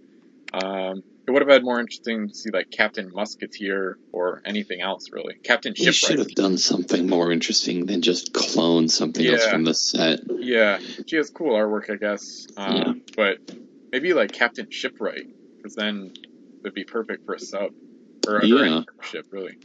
Or, I mean, I'm almost wondering if we can do like a community project someday to uh, to uh, reprint and sort of modify or correct, if you will, some of the clone crew to make them much more interesting. Yeah. hmm Yeah, I don't know. And Uh, if anybody out there wants to text, help with too. us, Yeah. yeah. Um. So next up is Nemo's plans. This treasure can be removed from the ship unless she sinks. Any other treasure, uh, unique treasure aboard the ship that would be removed from the game after it is used remains aboard. It can be reused or continues to function. That's. I mean, I'll let you explain some of the uses you found for this. Yeah, it's just crazy. We alluded to it earlier with Screw Engine and some of the other ones. Um, can be really crazy. Um, even basic ones like dry powder that give shoot actions can be pretty powerful, um, especially like reverse captain stuff like that. Um, one of the classic uses would be Runes of Thor, which changes your die result to a six Yeah. automatically. So you can just wreak havoc with that. Or, Or Runes of Loki. exactly change all your opponent's rolls to one and just keep going and going. Um, and Nemo's plans is great to use um, farming Mysterious Islands because you could use Runes of Thor to always get the positive effect and stuff like that. So uh, power cannons, like we just talked about, would be another good one. Uh, yeah, the, the options are pretty much endless. So it's very easy to abuse with the right stuff, but you still got to find at least two UTs. You have to find and combine them. And that's Yeah. the hard thing.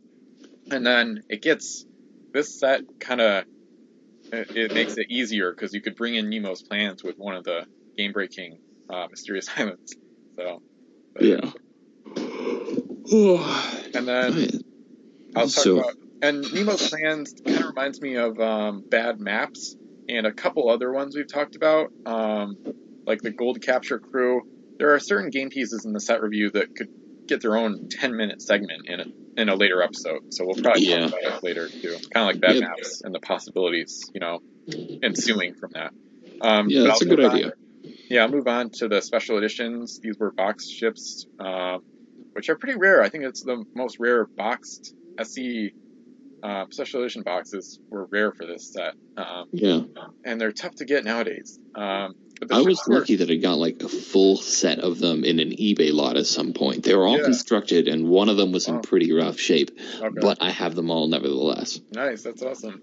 Um, yeah, I only have the second one, but we'll talk about it soon. Um, the first one is the Tasmanian Devil, which is a four master, 14 points, two cargo, um, SL speed. All the cannons are 4L, mercenary keyword, and plus one to cannon rolls against any ship. So world hater. I know this one has bad cargo, and the cannons, even with the boost, are 3L. I think it's one of the more underrated um, ships um, that never really gets talked about. So I'll talk about it some here the Spanish hired um, this ship in CG1 using the privateer rules, and I found it to be quite effective because all you really need is a captain helmsman for the two cargo, and then you've got SLS speed um, with all 3L guns, which is pretty good for a gunship. Um, you can't really add much other crew, and it's pretty pricey, but I still think it's one of, one of the more underrated fast gunships, and not many four masters have SL speed, especially the square rigged ships. So I think the Yeah. Tasmanian Devil is pretty cool, and I've used her effectively so far. Yeah, I was doing some research as part of my Hades Realm review. Um, if you exclude sea monsters or sea creatures in general, really, there are no sh- uh, form masters that move faster than LS. Mm-hmm. Um, and uh, so this being among the fastest of them, despite being kind of expensive and not being able to repair and all that, despite all that's weak about her, she is at least tied for being one of the fastest of her kind. Yep. Yeah. Um, and I think the art is pretty interesting because it looks like rusty water is leaked down her sails or something. Okay, yeah. Yeah. Anyway, next up is Revolution, which is not a revolutionary ship at all. Revolution is a really boring ship. She looks good, but 13 points, 3 cargo, L move, 3S, 3L, 3L, 3S, and then mercenary and reroll. No, this is actually kind of bad. Yeah, yeah, I don't think it's bad for what the Mercs got in the set. Um, they need all the help they can get with gunships, like bigger ones, but um, but yeah, it's not anything special either. The reroll is probably the biggest character trait, but um, unless you're using Count Gustav, there's not much to reroll. Um, I yeah, I like this ship. I got it as a gift from uh, member Trox for um, Mhm. for my economy edition battle report. So this is the only SE ship from these four that I own, but it's it's okay. Um, specifically for the Mercs, it's it's solid, but obviously going outside that faction, it totally doesn't work so well. Yeah. Um, the next one is kind of funky. The Empty Sky is a four master with 12 points. It's a pirate ship, five cargo, S move. Cannons are 3S, 2S, 2S, 3S. and then crew of any nationality may use their abilities on this ship, which is nice. But the pirates already have um, the best named crew options in the game. Um, I don't really, I haven't really looked at this ship all that much. I'm not totally sure what I would do with her. Probably just kind of a slow hybrid, um, like Captain Helmsman, but uh, speed it just really, really holds it back. So mm. I will say the artwork is exceptional. So. Yeah, uh, she's got these deep blue sails and a golden hull, which is mm. pretty good looking. Yeah. Um, I think that this is actually a pretty decent ship. Um, I mean, I think that's an underrated ability. She's reasonably priced, got a lot of uh, hold space, decent guns. I agree, though, that because movement speed is so important and she has terrible movement speed, that she is held back pretty seriously by that. Um, I'm almost wondering if you could just go ham on making her a really good slow, slow ship. Yeah. Well, I mean, there's still only so much you can do because she's only 12 points. Yeah. Yeah, it's not bad, but it's not too good either. Yeah. It's it's like perfect for new players though. Fun yeah. enough, because yeah, now no new players can get it. Uh-huh. Yeah. Anyway, um, after that is Independence, which is in some ways better than USS Egan as well, which we were talking about earlier. Yeah. Um, so for 14 points, you get an American Four Master, which uh, has three cargo, L move, 2L, 2S, 2S, 2L. Um, plus one to boarding rules or plus two against submarines. The ability is bad, but it basically has the firepower of the USS Egan for cheaper. Yeah, one point cheaper. Yeah. Yep. It's it's a little bit more general purpose um, than the Egan. Um, kind of like what we talked about earlier with the Espadon versus the Requin Noir. Um, it's a solid gunship. Um, I like this one. I definitely um, this is probably I want this one more badly than the Empty Sky. It's a better purpose-built gunship. Um, it's a decent mm-hmm. gunship, but like we've already talked about with the Egan, um, it's kind of forgettable when you think about the Franklin and other Four Masters, but it's still a pretty solid ship overall. Um, next, okay, so now we're into the promo or limited edition ships, numbering in the 200s. A lot of these are bad. Yeah, so we'll probably be able to go quick. Um, it's like the tournament packs, so you would get, um, you could also get them as part of a, a, big booster box with I think three per, uh, you know, pack or whatever. Um, so the first one is the Corcoran. It's a mercenary blockade runner, two masts, 10 points, three cargo, SL move. Again, Cannons are 4S, 4S, mercenary keyword. Uh, the ship can shoot a submerged submarines with an Esper. Getting pretty sick of that. Um, it's slightly better than HMS Challenger because it's faster, but um, it's still not very good overall, really. Yeah, it. I mean, as far as sub hunters go, this one is. I mean, there were like ten point uh, ships from the set that were that were better armed and like almost as fast. This is just a really bad ship. Yeah, I think it weirdly made my top five, or maybe it was an honorable mention in the top five mercenary gold runners ranking because because uh, they're just they don't have anything else. So for for what it is, it's kind of similar to the Devil Ray in a way. Yeah. Um, I do have to be leaving soon, so we probably yeah. are going to have to try to roll through as many of these as fast yeah. as possible. Uh, yep. Munchausen is next. It's, uh, I guess that's a German name. 11 points, uh, 4 cargo, L move, 3 L4 L guns. This is a two masted uh, blockade runner. Well, I guess you already knew that. Uh, with re-roll, uh, I guess it's supposed to kind of be like a hybrid, but it's too slow, and the mercenaries have no use for hybrids. Yeah, yeah, it's not that good. Um, the reroll, they don't really have a lot of use for that either, just like we said with the yeah. Revolution. So it's not terrible, but it's not very good either. So yeah. Um, the next one is Baduwara. Uh, it's another two master blockade runner, 12 points, three cargo, L move, 3S, 3S cannons, mercenary, and then it's got reverse captain. So Which I would is say real weird, but maybe smoke yeah. pot specialist would go well. Yeah, this is the worst of the three we've seen so far. So this is pretty bad. Yeah. yeah. Um, after Baduwara comes Bragi. There's a lot of really weird pronunciation in these. Yeah. Um, nine points, two cargo SS move, three L3S guns, plus one boarding rolls or two against submarines. Uh, this one's pirate, not uh, mercenary, but it's it's not good because the pirates have much better options for ships at this cost. Yeah, I don't. Yeah, it's super boring. It's one of those boring. El Ballista like. is better than this. What is? El Ballista. Oh, oh, way better. Yeah, good point. Yeah, like uh, Yeah. better, better, Better rolls, uh, more durable. Yeah, everything's better there. Yeah, so Yeah. Broggy's a bad version of Yeah, Bill Ballista.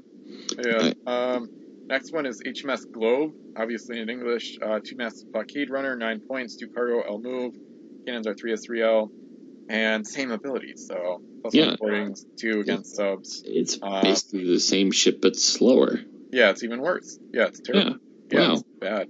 Well done, WizKids. Um, and if you want something that's arguably uh, just as bad, uh, USS Mohican is basically the same ship again, but it gets SS move and two S3S guns. Uh, Still not worth it. yeah, no, this one isn't good either. Yeah, and then there's a better version of the Mohican from DJC, so I'd rather just use that anyway. Um, Yeah. Anyway, um, next one is Le Renard Kivol, which I wrote a review on. Um, Mhm. It's a a galley uh, without the keyword, but I would just house rule that. Um, seven points, uh, two cargo, SSS move, which is really good. Two S cannon, and it can shoot at submerged ships with an SVR. So this is the only ship I would use Henry Diop on. Uh, perfect combo there with maybe a captain and a firepower specialist. So kind of like a niche sub hunter um, Yeah. with a cool little crew option. But other than that, it's not great. You could do a flotilla too. That'd be a solid option. Yeah. Um, I, I think you're right. A sort of niche sub hunter is, it's kind of something remarkably good. Uh, it's a remarkably good use for a ship that's otherwise going to be forgotten because it's not a very good ability, but you did figure out a way to make it uh, really pretty good. Um, Deep Water is next. Another one masted galley. This is a pirate ship. Seven points, two cargo, move, 4S gun. Can shoot at submerged ships. It's just a worse version of Renard Kivol. Yeah, way, way, way worse. Like Yeah. they, they could have made it three points. Um, Yeah. Oh well, that doesn't. Yeah, this is why it, it makes no sense. It's just it's so much worse and Yeah. the same cost. So it make it's just ridiculous. Um, Mm-hmm. And usually the pirates got stuff for cheaper, so it doesn't make any sense there either. Um, Mhm. It's like a it's like an error. Um, the next one is La Guimar, which is a one-masted galley for Spain. Eight points, three cargo, SS move, three S cannon, and shoot at submerged ships with an S. Um, I'd rather have the Renard. Um, this one has a little decent cargo, but still not a very good ship overall. Yeah, this is still worse than Renard. Um, Les Jongleurs, which is okay. Now we're getting into something different, but something that's also terrible. Um, it's an 11.1 masted mercenary galley, three cargo, L move, uh, 4S gun, and it's a home island raider, Yeah, tough to a use. mercenary home island raider that's one mast and slow. yeah. This is why. what is the point of this ship? I don't know. The only thing I can think of is like transferring the stolen gold to like a ten master with dories, but that would be time consuming. So I don't know. Yeah, it'd be a waste. Uh, Yeah. and you can do that much better with other ships anyway. Yeah, or just get somehow get Grim the Savage on that ten master or something. But anyway, Yeah. um, the Hano is another mercenary one master, eight points, two cargo, L move, two S cannon, mercenary, and plus one to boarding rolls. So I'd say this one's even worse. Um, just a basic tiny gun ship and a waste of points. So, Yeah. Um, after that, it's Phlegias, which reminds me of Phlegm because of how it's spelled. 11 points, 2 cargo, SS move, 3L gun. Can't be shot at by ships with an SFR. We've already talked about this ability on one masted ships, except this is even more expensive than anything else we've seen it on in this set. This is a terrible, terrible ship. Yep. Yeah, this is bad. This is one of the worst here, actually. Yep. Mhm. Nothing good, really. I mean, the ability's good, but Yeah, uh, next but one. not on think- that ship. Yeah, exactly. Um, HMN Run Barrel. Um, flavor text says it's supposed to stand for Her Majesty's Nightmares. I never saw that before, but that's kind of funny. Um, Yeah. This is a pirate turtle ship with one mast, eight points, two cargo, L move, three L cannon, and once again, plus one boards, two against subs. So nothing good. Yeah, I, I like turtle ships, but HMN Run Barrel is not among the best. Nope. Um, nor is HMS Obsidian Sun, which has the same ability. Uh, it's one point more. It's uh, it's nine points, two cargo, L move, two L gun. Uh, wait.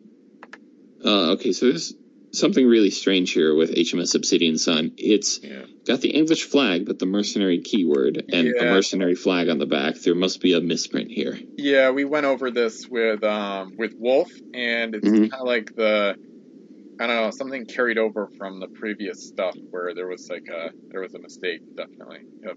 Yeah. So uh, I guess it's probably a mercenary, and then the English flag was an a- wait, but it.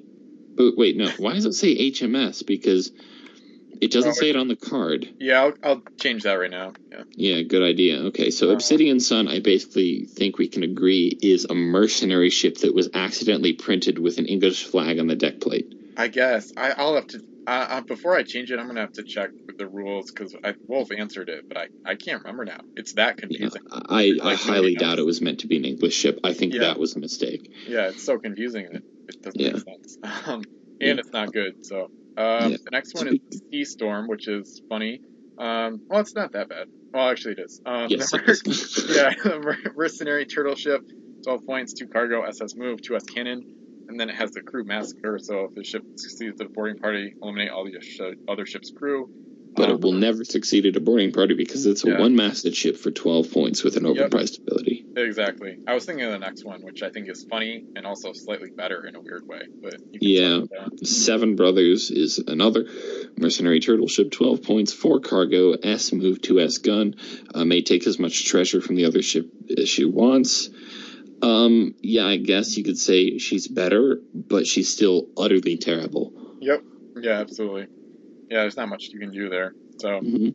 a good, Um, good cargo and good gun, but weird, weird combos. Yeah.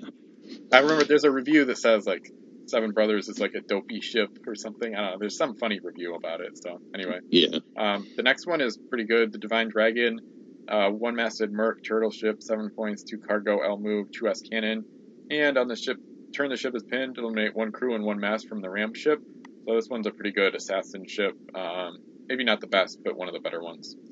Yeah, this is like literally the only usable. Okay, no, this is like one of the two theoretically usable ships in the entire Mysterious Islands tournament set.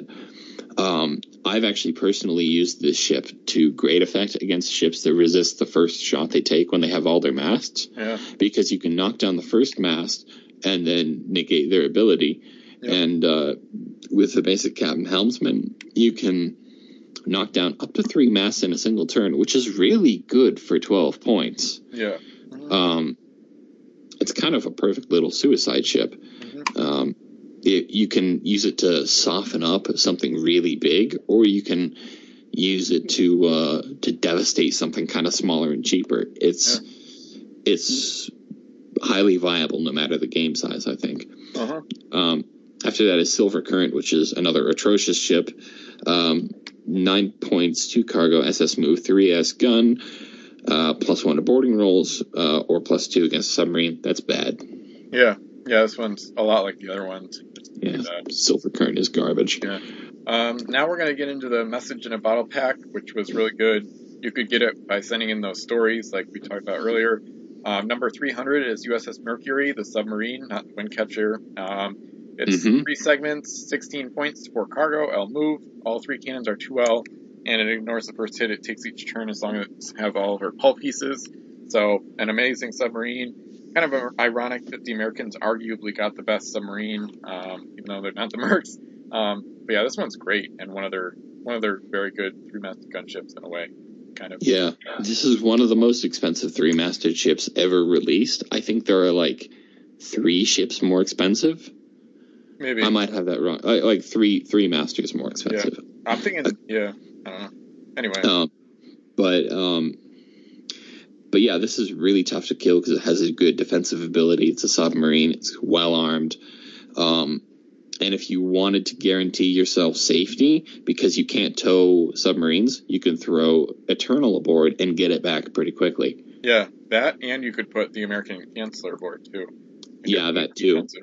Yeah, USS Mercury is a really nasty ship to have to face. Um, yeah, exactly. I haven't been able to use it yet, actually, because my play group is so averse to me using submarines, Yeah, that makes which sense. is kind of sad.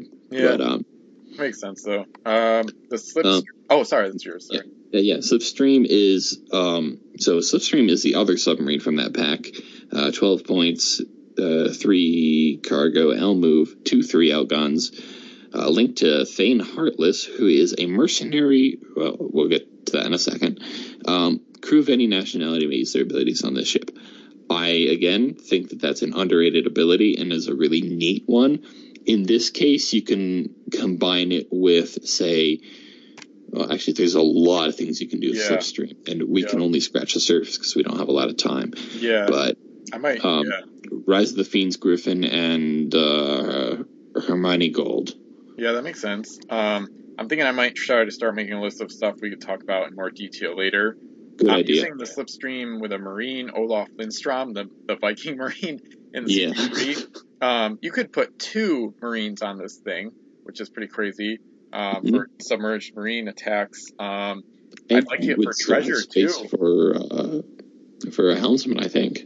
yeah, um, and I like it for treasure too, because there's some crew that allows you to um, drop off gold with nest or something. I think um, I made a fleet with it, and I'll try to look that up again. Um, and maybe put it in the description of the podcast. But and yeah, the link to Thane Heartless is not great, but Thane Heartless is a expatriate merc reroller for five points. I don't know why he's not four, but um, hmm so you're paying a big premium for reroll, but it is a really good ability. So to be fair, you could use it. Um, I mean, the cursed don't have like rerolling crew, so you could use them with like Davy Jones or like a, a cursed crew. You could use them on uh, I don't know, like some of the some of the minor faction ships, which is a solid idea. Um, Yeah. so he's he's got good utility, but you will be paying a, a two point premium just to use him. Yeah. Um, I avoid using him whenever possible because he's so expensive and he comes with expatriate. But I do uh, I do admit he has some use. Um, moving on to abandoned crew, it's basically a card full of of of uh, gold tokens that look normal on one side and have crew on the other. Um, and I think you came up with a really strange strategy involving the use of these Yeah. and um, and like crew capturing abilities. Yeah, I think like multiple strange strategies. This is Yeah. This is exactly one of those pieces we could talk about for at least ten minutes, probably. Yeah, Um, yeah, good had- idea to write that down. yeah, I think in the old rules thread there was like a back and forth between Wolf and I, and it got really extreme. There's some like mega posts on this piece alone. Uh, Yeah. it's weird. Um, and the pirate code entry is big too, of course. So Yeah, um, I only have the Crimson Coast version, but the cool I part think about they're the version- same.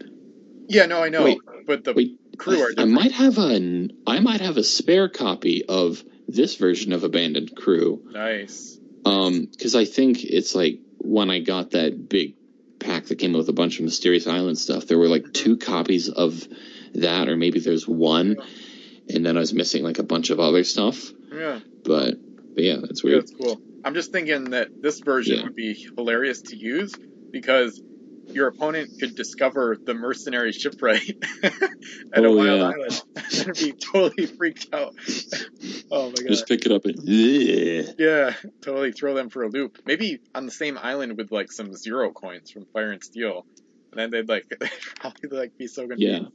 Um, all right, so the next one um, is Oh, part of the Mysterious Before we Island. get into that real quick, What? um, before we get into that, um, a rule for the future of the podcast I think we need to enforce is anytime we find a crew with a really weird face, we need to try to make the sound that they look like they're making, Oh, yeah, yeah.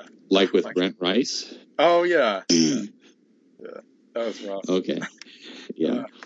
Uh, Um, but oh, yeah, yeah, it was John. saying. It was John Ward. I remember that. Oh yeah, it was it was John there. Ward. Yeah, Xerxes there for that. Yeah. yeah. Oh man. All right. Um, as you were saying though about the Oh, yeah. uh, convention pack. Yeah, the Mysterious Island convention pack was uh, kind of deceptive, maybe. I don't know if they meant to produce it in such ludicrous quantities, but basically, um, it's extremely easy to acquire. Um, they're literally, I don't know if they're they still have them, but Troll and Toad actually has them for like 35 cents. So I bought like a bunch of them to uh, give away to new players.